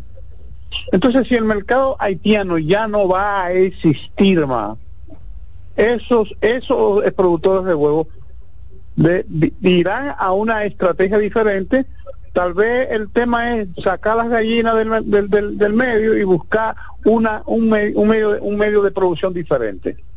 Pero no se pueden dejar esas gallinas ahí produciendo huevos para un mercado que no lo quiere. Porque nosotros los dominicanos somos, somos los mejores árbitros, los mejores mecánicos, los, mejores técnicos, en todo queremos opinar y, y, de, y de nada sabemos. bueno. Realmente debemos dejar a los especialistas que tomen las medidas correspondientes. Así es, así Buenas tardes. Buenas tardes. el tema yo, quería, eh, me dijiste que la 20... Sí, pero vamos a Yo quería... Una pausa. Eh, no tenemos Fernando todavía. Chequeate si tenemos a Fernando. Tenemos a Fernando. No, pues yo, yo, tengo dos temitas que, prefiero dejarlo para el lunes. Eh, uno es completar una parte que, que tú tocaste muy tangencialmente que es la regularización que plantea el gobierno en el pacto de los trabajadores de la construcción. Y como yo he sido eh, portador de una idea de eliminar la invitación de los trabajadores, quiero argumentar, argumentar al respecto, aunque mi partido tiene una posición distinta, a la firma del pacto, ahí hay dos o tres aspectos que se pueden aplicar, que se deben, que se deben aplicar porque son mandatos de la ley de migración, como tú muy bien planteaste. Y eh, tengo el pacto en mi mano, me lo mandó el amigo Andrés Lugo Ritz, gran amigo, tanto tiempo, que fue el ejecutivo de la creación de este pacto. Y eh, quiero ver ese aspecto de la, del control migratorio en frontera de los trabajadores de la construcción y de los trabajadores agrícolas, que el gobierno, el pacto lo recoge, pero ese es exactamente una regulación que lo establece la ley migratoria. Y lo segundo que quiero ver, que no debemos dejar desmayar en esto, señores, la sede están robando. La sede están robando. En mi casa en Santiago fueron y quitaron el contador, que tenía un contador que debe tener como 20 años ese contador ahí. Se lo llevaron, ahora llegó la luz el doble más cara. Pero ¿y cómo la midieron? Porque se llevaron el contador. Mira, pero allá, hace unos días... Se llevaron el contador, pero ¿y cómo la midieron? hace unos días fueron a... Están robando, son unos ladrones la gente de la... Son unos malditos ladrones. Y Luis no va a quitar todos esos ladrones que tiene hace unos días, Hace unos días fueron allá a chequear el panel y me dice uno lo que se habían robado el, el contador que ellos utilizan, el máster, el, eh, el, contador máster. Y yo le dije, pues se lo robaron fueron uno de un mismo. Uno de un mismo. Ustedes son los que abren eso. Ustedes son los que abren eso. Hay 380 eh, voltios en ese. Ellos son los que, no, lo que pasa es que, tú sabes que lo que pasa, que es, recuérdense que no le vamos a echar la culpa a la EDES. ¿Y a quién? porque en ese sentido de los contadores son, contratistas, que son contratistas que entonces están robando, Carmen, están resaltando al pueblo. Son contratistas. Vendiéndoselo a residenciales que no tienen. Em- están asaltando. Pero no son las Y son las sedes las responsables de comercializar todo. las responsables. Y, yo le dije a ustedes que yo tuve que poner saliendo de aquí una querella porque le robaron el contador a mi mamá. Pero las sedes son las responsables. Y la dejan sin Luis me preguntó. esos dos temitas yo creo que ustedes me permitan el lunes desarrollarlo. Vamos a la pausa para que regresemos entonces con la sección migración.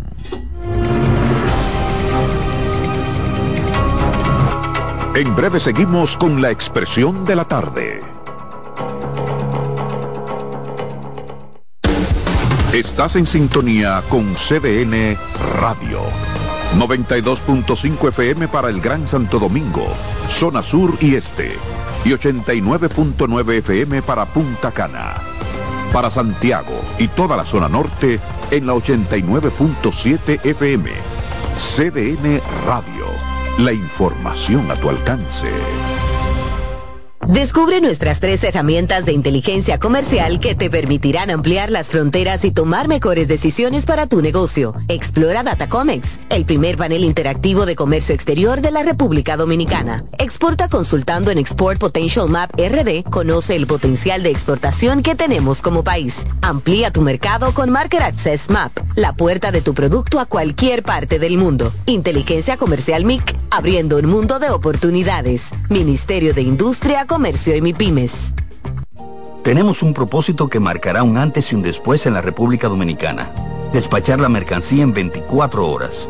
Estamos equipándonos con los últimos avances tecnológicos. Es un gran reto, pero si unimos nuestras voluntades, podremos lograrlo. Esta iniciativa nos encaminará a ser el hub logístico de la región.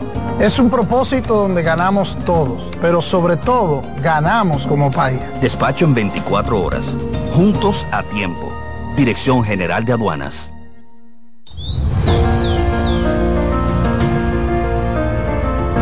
La empresa de generación hidroeléctrica dominicana renueva sus fuerzas. El desarrollo sostenible del país es nuestra meta. Producimos energía limpia y devolvemos en obras a las comunidades su aporte al desarrollo nacional. Protegemos nuestras cuencas, cuidamos la biodiversidad. El agua es energía, el sol es energía el viento es energía. Nos diversificamos, nos renovamos. EGEID. La energía sostenible del país. Descubre nuestras tres herramientas de inteligencia comercial que te permitirán ampliar las fronteras y tomar mejores decisiones para tu negocio. Explora Datacomex, el primer panel interactivo de comercio exterior de la República Dominicana. Exporta consultando en Export Potential Map RD. Conoce el potencial de exportación que tenemos como país. Amplía tu mercado con Market Access Map, la puerta de tu producto a cualquier parte del mundo. Inteligencia comercial MIC, abriendo un mundo de oportunidades. Ministerio de Industria Comercio y MIPIMES. De nuevo con ustedes, la expresión de la tarde.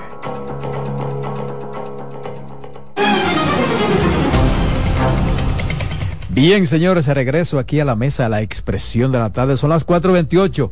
Ya tenemos listo al que más sabe del asunto, la sección migración con Fernando Almanzar. Buenas tardes, Fernando. Adelante, Fernando. buenas tardes, ¿me pueden escuchar? Sí, Fernando, perfectamente. Muchas gracias, eh, la oportunidad como siempre, un poco ausente en un par de semanas. Sí, ¿dónde era que andaba? Por los Europa. Estamos todavía, estamos ahora mismo en Madrid y estuvimos. Ay, yo te tengo una pues, envidia tú. Eh, España, Francia, Suiza, Italia, en Mónaco y, estamos de regreso aquí por España. Como dice un amigo mío, por los Europa. Ahora que vamos para Grecia y Egipto. ¿Para dónde que vas? Para Mónaco. Grecia y Egipto. Eh, sí, era para Israel, pero lógicamente... No, no, Fernando, no, Fernando, hasta ahí no. Ahora ni a Gaza ni a Israel. Fernando, pero, pero eso, eso, es, eso es parte de, tu, de, de, los, de los tours que tú preparas. Así es, entonces tuvimos que cambiar eh, Israel eh, por Grecia, más todo lo que eso ha producido, cancelaciones de vuelos, el, muchísimas, muchísimas cosas a las personas que tenían eh, viaje, ¿verdad? Como nosotros eh, a Israel, pero bueno, como siempre, darle gracias a Dios que por lo menos fue eh, no en Israel, ya estando en Israel, que sucedieron, que nos agarraran esos eventos que están sucediendo ahora en esa zona, pero bueno, mantenemos todavía la parte de Egipto. Pero Grecia, Grecia es precioso. Grecia es precioso. así es. Entonces, importante, una noticia muy importante, Estados Unidos acaba de integrar también a Ecuador en eh, los paror humanitarios. ¿Qué es un paror? O sea, ¿qué es lo que está haciendo la, el gobierno de Joe Biden en su política de promover la migración legal a los Estados Unidos, los países latinoamericanos? Bueno, pues han creado un programa donde van incorporando, han ido incorporando varios países a los que ellos llaman un paror humanitario, que consiste en que si usted tiene un familiar o una persona en Estados Unidos, ciudadano, residente permanente, que quiera usted patrocinarlo, que quiera usted patrocinarlo, pues usted puede conseguir un permiso de trabajo, una residencia, eh, no residencia, un permiso de trabajo temporal e ir a los Estados Unidos a esperar que esté disponible su visado inmigrante, por ejemplo. Eh, un ecuatoriano en este momento, eso hace apenas un par de semanas, que tenga un I-130 aprobado, un I-70 aprobado es una petición realizada por un familiar cualificado de los Estados Unidos. Vamos a suponer un hermano que pide a un hermano, bueno, pues en un proceso ahora mismo que duraría 15 años en que la visa esté disponible y que ese hermano pueda irse a los Estados Unidos. Pues cuando Estados Unidos incluye el país en el parón humanitario, le da la oportunidad de que ese familiar, patrocinándolo, pueda irse, eh, teniendo un patrocinio de ese ciudadano, ese residente permanente, pueda irse a los Estados Unidos a trabajar, obtener un permiso de trabajo temporal de tres años, en, la, en el cual puede trabajar renovable hasta que su visa esté disponible, por lo que eh, tiene la gran ventaja de que en vez de esperar los 12, los 13, los 14 años, eh, que le correspondería por el tipo de visado en, su país. Ecuador, pues lo puede esperar en los Estados Unidos. Ya lo ampliaron a Colombia, lo ampliaron a Ecuador. A nosotros que no nos lo han ampliado, ¿verdad, Fernando? Uno se pregunta que en República Dominicana para cuándo. Exacto. Eh, República Dominicana para cuándo, porque resulta extraño que países, por ejemplo, como Colombia, que tiene una gran cantidad de, inmigrantes eh, en Estados Unidos, y Ecuador, y Ecuador, tú te topas con esos ticos donde quiera. Efectivamente, pero a nosotros no nos incluyen. Podría ser por la cantidad extraordinaria de peticiones que se realizan en la República Dominicana, que se procesan entre 50 a 70 mil anuales. Eso es eh, mediante peticiones normalizadas, no mediante eh, parores humanitarios. Ha sido una alegría eh, para muchos eh, ecuatorianos esa noticia, porque ya ellos sabían que los colombianos pues podían acceder a ese parón y ya muchos entonces ecuatorianos pues están buscando la manera de que ese ciudadano, ese eh, residente lo patrocine y se puedan ir entonces a los Estados Unidos a pedir. Hay que recordar, no es abierto para todo el mundo, es obligatorio tener un, un, un I-130 aprobado, es decir, que un familiar le haya hecho a usted una petición y que la UCIS ya haya aprobado la petición. Entonces, con ese I-130 aprobado, la persona entonces puede eh, cualificar. En el caso de los ecuatorianos hay un poco más de restricciones, porque los colombianos lo tienen más, eh, más abierto.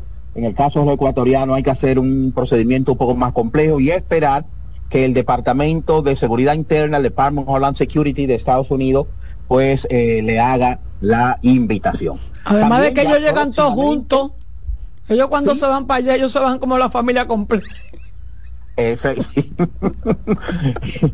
no dejan a nadie. Es importante, eh, ya próximamente en semanas va a iniciar eh, el programa ETIAS, mediante el cual los estadounidenses, eh, las personas con ciudadanía estadounidense van a necesitar una preautorización para entrar al espacio Schengen. En este momento, todo el que tiene un pasaporte de Estados Unidos y de otros países, no solo Estados Unidos, o sea, todo el que en este momento entra sin visa al espacio Schengen, que son muchos países, eh, de América podríamos mencionar pues Estados Unidos, Canadá, eh, México, Uruguay, el mismo Colombia, eh, Perú, Costa Rica, Brasil, entre, entre otros, entran sin visado a Europa, pues en las próximas semanas van a necesitar obligatoriamente entonces solicitar la autorización ETIAS, que es una especie de preautorización de entrada. Eso será obligatorio.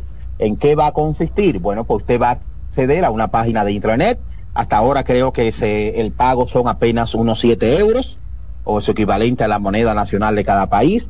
Va a llenar un formulario, lo va a someter a través de intranet y al mismo, de forma instantánea, unos cuantos minutos, en unas cuantas horas, pues le dirán la respuesta eh, con una autorización, que si es aprobado, usted va a imprimir esa autorización y eh, tendrá una validez de tres años.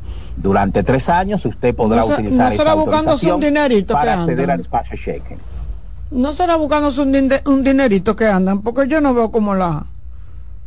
No, no, le veo como la razón de ser. Como pueden observar es apenas 7 euros. Sí, pero 7 eh, euros, siete euros entre muchos eh, acuérdate que la, una plataforma de este tipo lleva un coste de mantenimiento y de formulación eh, bastante bastante amplio. pero, como que eso, pero como que a mí me a mí me causó cuando lo escuché. Lo escuché hablar de, en, alguien también igual que tú, asesor migratorio, y yo decía, pero qué extraño, que movería, que movería esto, bueno, estamos, ellos estaban en, ventaja ante nosotros, que teníamos que buscar, aunque tuviéramos una visa americana, teníamos que buscar un visado Schengen. Sí, lo que sucede es que eso son medidas de control, eh, tiene más, más un objetivo de seguridad, tanto seguridad nacional como seguridad migratoria. De hecho, eso, es una, ya lo hacen para los europeos. O sea, un europeo que quiera ir a Estados Unidos tiene que llenar una solicitud que se llama esta un europeo que quiera viajar a Canadá tiene que llenar una solicitud que se llama ETA, sin, en este caso... Canadá no puede este viajar nadie, yo creo. Eh, y si quiere visitar Australia, tiene que llenar una solicitud. Incluso nosotros los dominicanos, por ejemplo, que podemos acceder eh, sin visado a Corea del Sur, a Corea del Sur, pero hay que llenar un formulario también parecido a un ESTA, a un ETA, a un ETIAS, como lo está haciendo eh, como lo está haciendo eh, Europa. Y regularmente los países lo hacen más como una medida de control. ¿Por qué? Bueno, porque claro, el control de quién entra. Ahora mismo un estadounidense que quiera venir a Europa compra un pasaje y se presenta al aeropuerto. Sin, eh, pero cuando ya esté funcionando ese sistema, tiene que facilitar una serie de informaciones, se puede validar en las listas de la Interpol y de otras listas, ¿verdad?, de búsqueda de, a nivel internacional eh, de personas eh, violadores de, las leyes locales e internacionales y entonces prever la entrada, que es lo que hace Estados Unidos. Entonces, el objetivo que tiene que ver más es un sistema de eh, seguridad, de seguridad nacional. Incluso, por eso es válido, va a ser válido por tres años. El de Estados Unidos, por ejemplo, es válido por dos. El de Canadá, por ejemplo, es válido hasta seis años, la, la validez y el de Europa entonces va a tener una validez de eh, una validez de tres años y eso ya será en la próxima semana que se va a comenzar a implementar y por lo tanto todo el que tenga un pasaporte de los países que entran sin visado a Europa pues tienen que verificar porque no serán, eh, no se dejará abordar ni siquiera el avión si cuando ya eso esté implementado usted no tiene la autorización, no figura en el sistema eh, esa, eh, esa autorización, no figura en el sistema esa autorización. ¿Sí me pueden escuchar? Sí, sí. Entonces, tenemos, ¿verdad? Por un lado el parol, tenemos esta parte, bueno, el consulado de Estados Unidos, como siempre, completamente lleno, solicitudes eh, de visados. Algunas personas se quejan de que la tasa ahora de rechazo eh, se, eh, se, ha incrementado en relación, en relación a otras épocas. Yo creo que lo que está sucediendo, más que se ha incrementado, que están haciendo un poco más exigente en las evaluaciones de los perfiles. Y siempre le aconsejamos a las personas nunca olvidar que de manera básica lo que un cónsul intenta determinar en un solicitante de visado de turismo son los arraigos que tenga en la República Dominicana. O sea, el curso está para dar visa, pero para dar visa a las personas que no tengan ninguna intención migratoria. Y si ese cónsul observa en usted una serie de arraigos, una serie de ataduras en el país, observa usted un proyecto de vida en la República Dominicana, las posibilidades de que le faciliten el visado son bastante, bastante amplias. Por eso siempre le decimos a la persona, en el momento que usted solicita visa a Estados Unidos, tanto al llenar el formulario como la entrevista, enfóquese en el ser y no en el tener, porque muchas personas cuando van a solicitar visa se enfocan en el tener. Yo tengo carro, yo tengo casa, yo tengo esto, pero la casa y el carro no lo atan a la República Dominicana, lo ata un, un proyecto de vida, lo ata su familia, lo ata un trabajo, lo ata un ingreso más o menos aceptable en el contexto económico del país. Esos son los elementos de arraigo y lógicamente su historial. No olvidar que en Estados Unidos, independientemente de la solvencia económica, los arraigos que usted pueda tener, es muy importante su historia como persona, su historia como familia y su historia, repito, personal y de comportamiento incluso, incluso social y legal en la República Dominicana. No es solamente una cuestión de dinero, no es solamente una cuestión de solvencia, sino que incluso se evalúa su comportamiento ante la sociedad en el propio país eh, donde usted vive y por supuesto su, pasado migratorio y siempre decimos también influye un poco las relaciones de familia. Así que eh, por hoy lo vamos a dejar hasta ahí y en la próxima semana pues nos mantenemos en comunicación una vez más con esta sección sobre asesoría migratoria y consular. Gracias. Buen fin de semana, Fernando. Dale, Román. En breve seguimos con la expresión de la tarde. Estás en sintonía con CDN Radio. 92.5 FM para el Gran Santo Domingo, zona sur y este. Y 89.9 FM para Punta Cana. Para Santiago y toda la zona norte en la 89.7 FM. CDN Radio la información a tu alcance.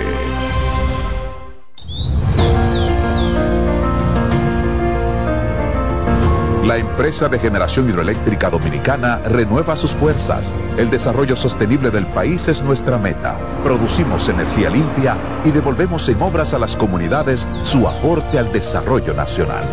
Protegemos nuestras cuencas, cuidamos la biodiversidad. El agua es energía, el sol es energía el viento es energía. Nos diversificamos, nos renovamos.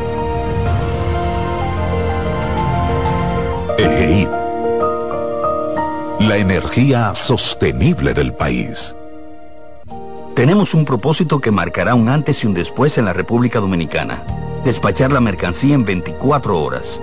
Estamos equipándonos con los últimos avances tecnológicos. Es un gran reto pero si unimos nuestras voluntades, podremos lograrlo. Esta iniciativa nos encaminará a ser el hub logístico de la región. Es un propósito donde ganamos todos, pero sobre todo ganamos como país. Despacho en 24 horas, juntos a tiempo. Dirección General de Aduanas. Descubre nuestras tres herramientas de inteligencia comercial que te permitirán ampliar las fronteras y tomar mejores decisiones para tu negocio. Explora Datacomex, el primer panel interactivo de comercio exterior de la República Dominicana. Exporta consultando en Export Potential Map RD, conoce el potencial de exportación que tenemos como país. Amplía tu mercado con Market Access Map, la puerta de tu producto a cualquier parte del mundo. Inteligencia Comercial MIC, abriendo un mundo de oportunidades. Ministerio de Industria, Comercio y MIPIMES. De nuevo con ustedes, la expresión de la tarde.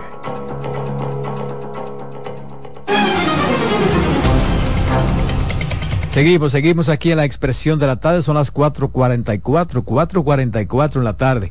Era una información importante, el presidente del Colegio Médico Dominicano, Senencaba, ha salido de cuidados intensivos luego de estar ingresado por problemas coronarios según comunicado, se le seguirá aplicando un tratamiento conservador de manera ambulatoria sin necesidad de ser intervenido. Qué bueno. Qué bueno. Qué bueno. Tenemos Zenén para rato. Para rato. Pero Zenén, que lo Cójalo suave. un más suave, ¿verdad? Cójalo un chin más suave. Déjale eso a Waldo. Sí. Que ayer vuelve. Déjale eso a Waldo. Que usted no es de ahí. Usted es un hombre pacífico. Usted no ve. Mire lo que le pasó tranquilo y estamos felices de que usted esté de vuelta a la normalidad, casi a la normalidad.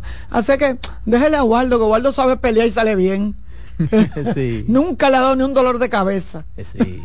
Miren, eh, es mi turno, ¿verdad? Sí, la voz femenina a la mesa. Es mi turno. Hay que presentarla, Carmen Guriel. Gracias, Roberto. Pero ya tiene una llamada. Ya. Buenas tardes. La bomba bella. Dígalo duro, dígaselo al mundo que, Dios sabe. Te, tiene envidia, que yo te llamo a ti. dígaselo al mundo que Dios lo sabe. Pues tú estás con Dios y yo soy admirador tuyo. Pues, y yo suyo. Hoy es viernes. A ti aprovechar. patrón. Por hoy yo oigo a ti y al patrón. Si no, no llega el programa. Yo tengo un año oyendo el programa, un año. Yo tengo más de un año aquí. Yo tengo más de un año, pero de verdad que le agradecemos su sintonía y es un placer para mí que usted sea mi admirador. De verdad que se lo agradezco porque me compromete a hacer un trabajo digno de la admiración de los oyentes de este programa, que de verdad que son gente muy inteligente, muy dulce y muy nuestra. O sea que muchas gracias. Miren, yo me quiero referir a un tema, de hecho quiero leer eh, antes de referirme al tema para terminar, a la posición que ha planteado la, la Sociedad de Pediatría a propósito de unas declaraciones que dio el, el director del Servicio Nacional de Salud, el doctor Mario Lama. Yo realmente eh, no me gustan esos enfrentamientos entre ese tipo de gremio. ¿Por qué? Porque aquí no se trata ya de buscar culpable. Como yo le decía al señor, al oyente que llamó, ya nosotros pasamos de la etapa de recoger y de vaciar chatarra y de vaciar agua y de, eh, voltear eh, jarro y, florero y sacar la bromelia, ya nosotros pasamos de ahí. Ya nosotros estamos en otro proceso. Ya nosotros tenemos una enfermedad que, una epidemia que está haciendo colapsar el sistema no solamente público, hasta el sistema privado. Ahora mismo acabo de recibir un mensaje de una persona que quiero mucho, que es una enfermera que siempre ha estado al lado mío, y me dice, estamos en la UCE, al pequeño me lo acaban de ingresar. Ella me, me había dicho, es enfermera, ¿eh? Enfermera licenciada en enfermería, o sea, y es una persona que sabe lo que tiene que hacer. Y me había dicho que el niño tenía dengue. Bueno, pues el niño hubo que ingresarlo. Entonces, eh, por eso era que yo decía, cómo es que se le están complicando hasta, y ya ustedes ven que a dos personas, pero Pamela, de verdad que el niño salga, salga bien. Eh, y, y, ya ustedes ven que se murieron dos niños, hijos de médico. Entonces yo decía que este, este, este enfrentamiento y este tú me tiras y yo te tiro y te tiro la bola para allá y te la traigo para acá, eso es nada beneficio. ¿O fue que este dengue vino más agresivo? Este dengue, sí, yo creo que debe de hacerse algún análisis. Yo creo que la, la Los mosquitos levantaron pesas, se fortalecieron. no, los, los, las, las asociaciones científicas de este país deberían de analizar qué pasó en este proceso del dengue porque de verdad que el dengue pasaba y todos los años nosotros sabíamos que había dengue. Pero lo que está pasando ahora es es, que no, es que de verdad, no, y no se pueden maquillar, como decía el presidente, no se pueden maquillar cifras porque eso es inhumano. Yo le voy a decir lo que dice la, dice la Sociedad Dominicana de Pediatría a propósito de la epidemia de dengue que afecta el país, reitera el compromiso de todos los pediatras dominicanos de brindar servicios de calidad en los centros públicos como privados, prestaciones que siguen los protocolos nacionales y que expresan la vocación histórica de servicio y compromiso social que caracteriza la profesión de médico, pediatra, con reconocimiento de las familias y la comunidad. A propósito de la creciente demanda de atención de niños, niñas y adolescentes afectados por dengue, queremos expresar que las camas pediátricas de centros públicos y privados están abarrotadas y que se continúan brindando los servicios en interés de la recuperación de la población. En ese sentido, es pertinente aclarar que los profesionales del ámbito de la pediatría en los servicios privados no propician traslado al sector público con la finalidad de evadir la atención por razones económicas, que seguimos brindando atención apegados a los habituales horarios contemplados por el sistema de seguridad social y que en modo alguno razones económicas de parte de los prestadores médicos puedan ser esgrimidos como excusa ante la crisis sobre demanda de que exhiben los centros del Servicio Nacional de salud y la incapacidad para controlar los factores medioambientales determinantes de la propagación del mosquito Aedes aegyptus, vector de la enfermedad.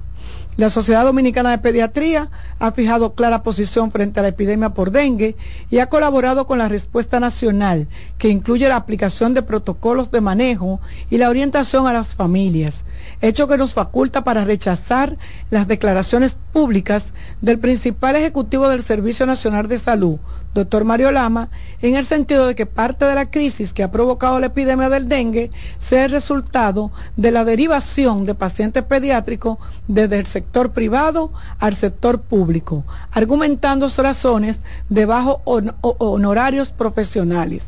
Apelamos a la razón para unir voluntades y acciones que permitan superar la actual crisis sanitaria provocada por la epidemia del dengue. Solicitamos respeto a los miles de profesionales médicos pediátricos que a diario con vocación y entrega hacen su servicio.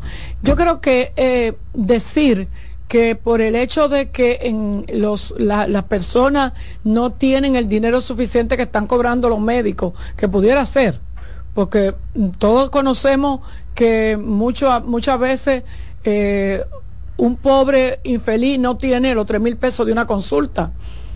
El seguro no le cubre porque tienen a veces un subsidiado eh, de eso de, del gobierno. Entonces, si te mandan para, bueno, pues tú vas al hospital.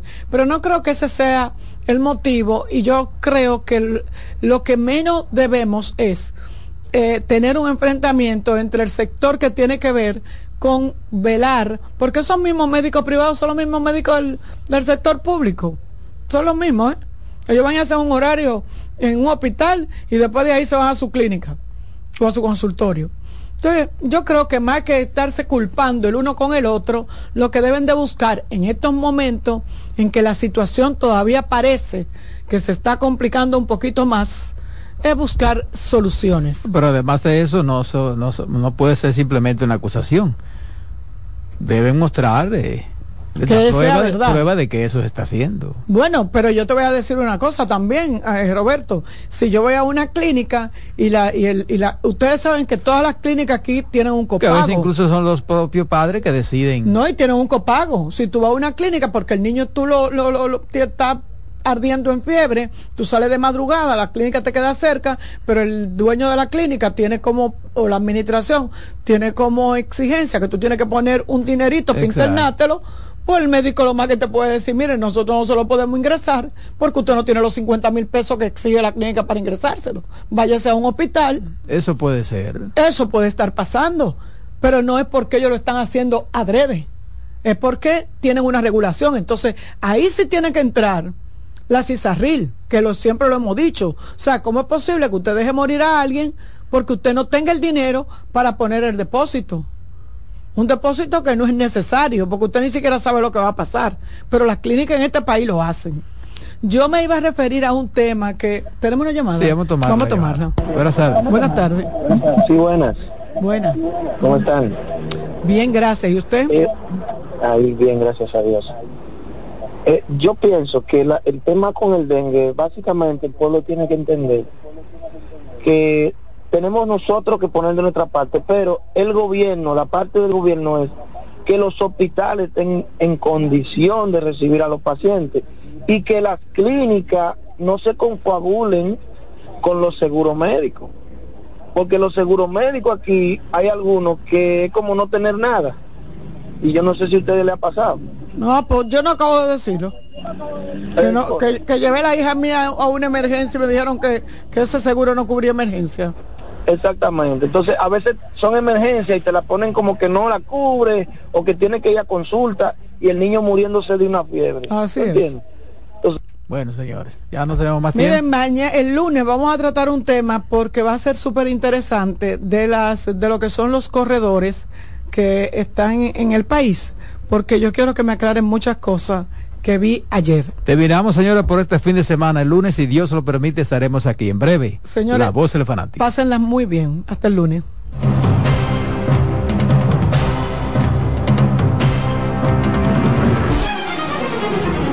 Hasta aquí por CDN Radio, la expresión de la tarde.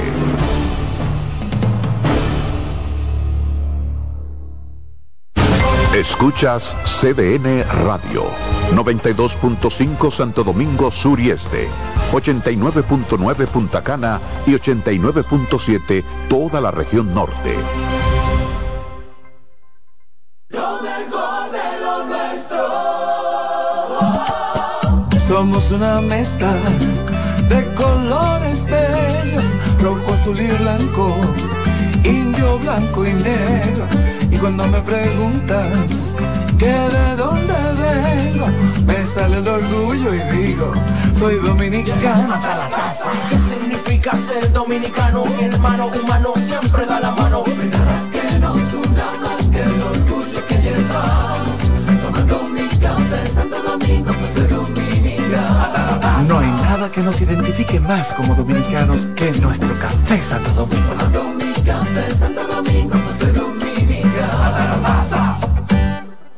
Oye, es que siempre me han gustado las gorditas. Son más sabrosas y tienen mamacita para morder. Y ese quesito quemadito en el borde, increíble. Atrévete a probar nuestra gordita pan pizza con el más rico queso mozzarella y provolón y tu ingrediente favorito hasta el borde. Hoy pide gorditas de Domino's. Que ahora Leonardo y 60 mil dominicanos más tengan su título de propiedad, lo logramos juntos. Gobierno de la República Dominicana. Entérate de más logros en nuestra página web, juntos.do.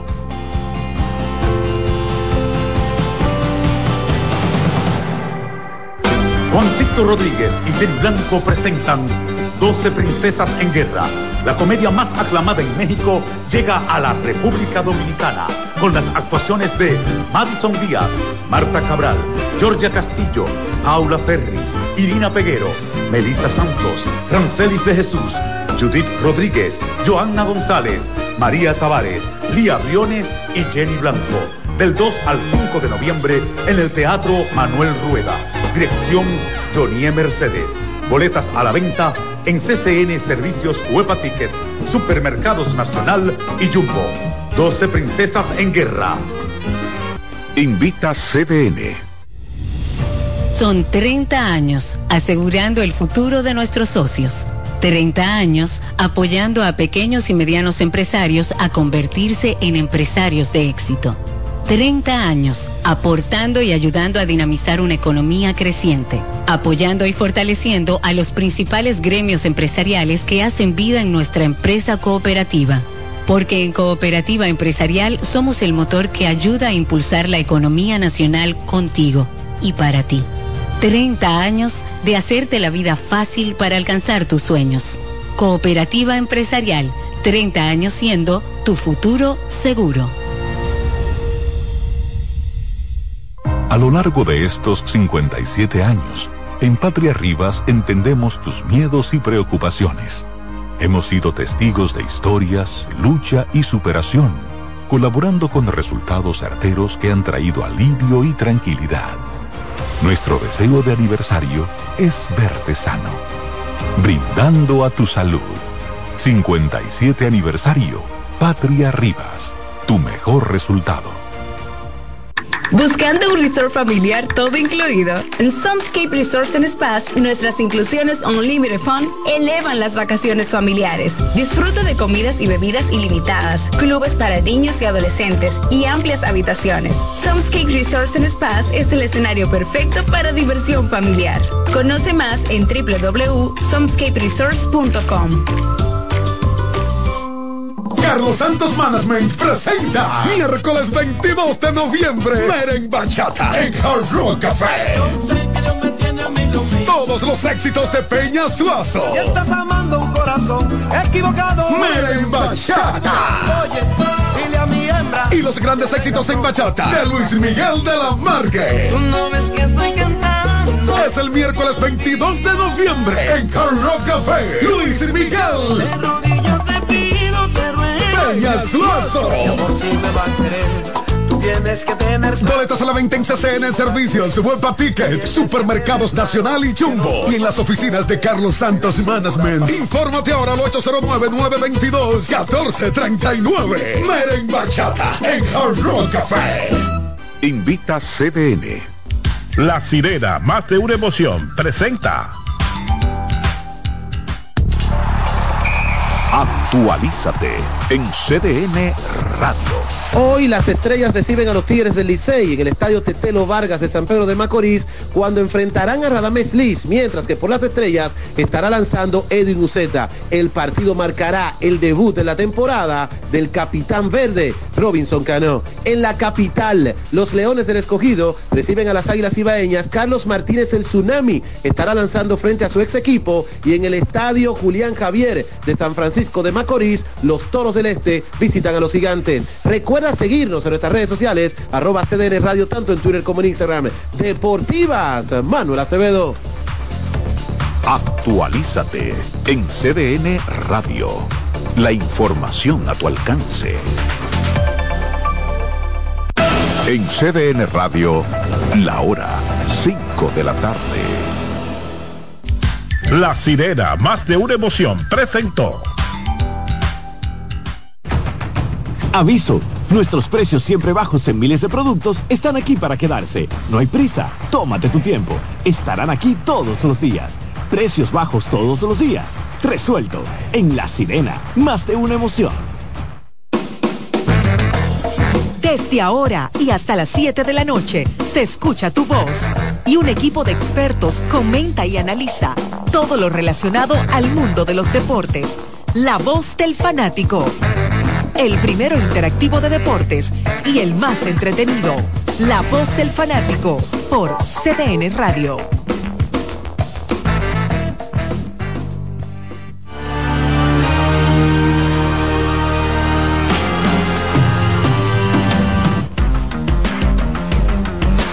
Bien, muy buenas tardes, bienvenidos a otra entrega más de La Voz del Fanático. En el día de hoy, viernes, último día de esta semana, eh, creo que es el último viernes del mes de octubre, ¿verdad? Sí, sí, es correcto. Es correcto, así que estamos con ustedes, Manuel Paredes, eh, Daniel Araujo, el hombre ranking, Marco Sánchez y un servidor Odalí Santiago, para acompañarlos en las próximas dos horas en todos los temas que tienen que ver con el mundo del deporte. La Serie Mundial, señores, inicia en el día de hoy. Y la verdad es que pronosticar lo que puede ocurrir eh, estando el equipo de Arizona y el mismo equipo de Texas, yo creo que es un ejercicio muy difícil eh, en el sentido de que las probabilidades de que se den el pronóstico basado en lo que ocurrió en la temporada regular eh, puede hacer que uno falle. ¿No? ¿Es así o no es así? Daniel? Totalmente, Dalis, y lo mencionaba ayer, ya el béisbol ha llegado a un punto, o siempre ha sido así, pero siempre se confirma cada vez más. El béisbol no resiste análisis. Es que el favorito lo es en el papel, el conjunto de los Rangers de Texas, pero eso no significa, ¿verdad?, que van a terminar ganando la serie. Y lo hemos visto a lo largo de este playoff. los Bravos eran los grandes favoritos, pierden ante el conjunto de los Phillies de Filadelfia.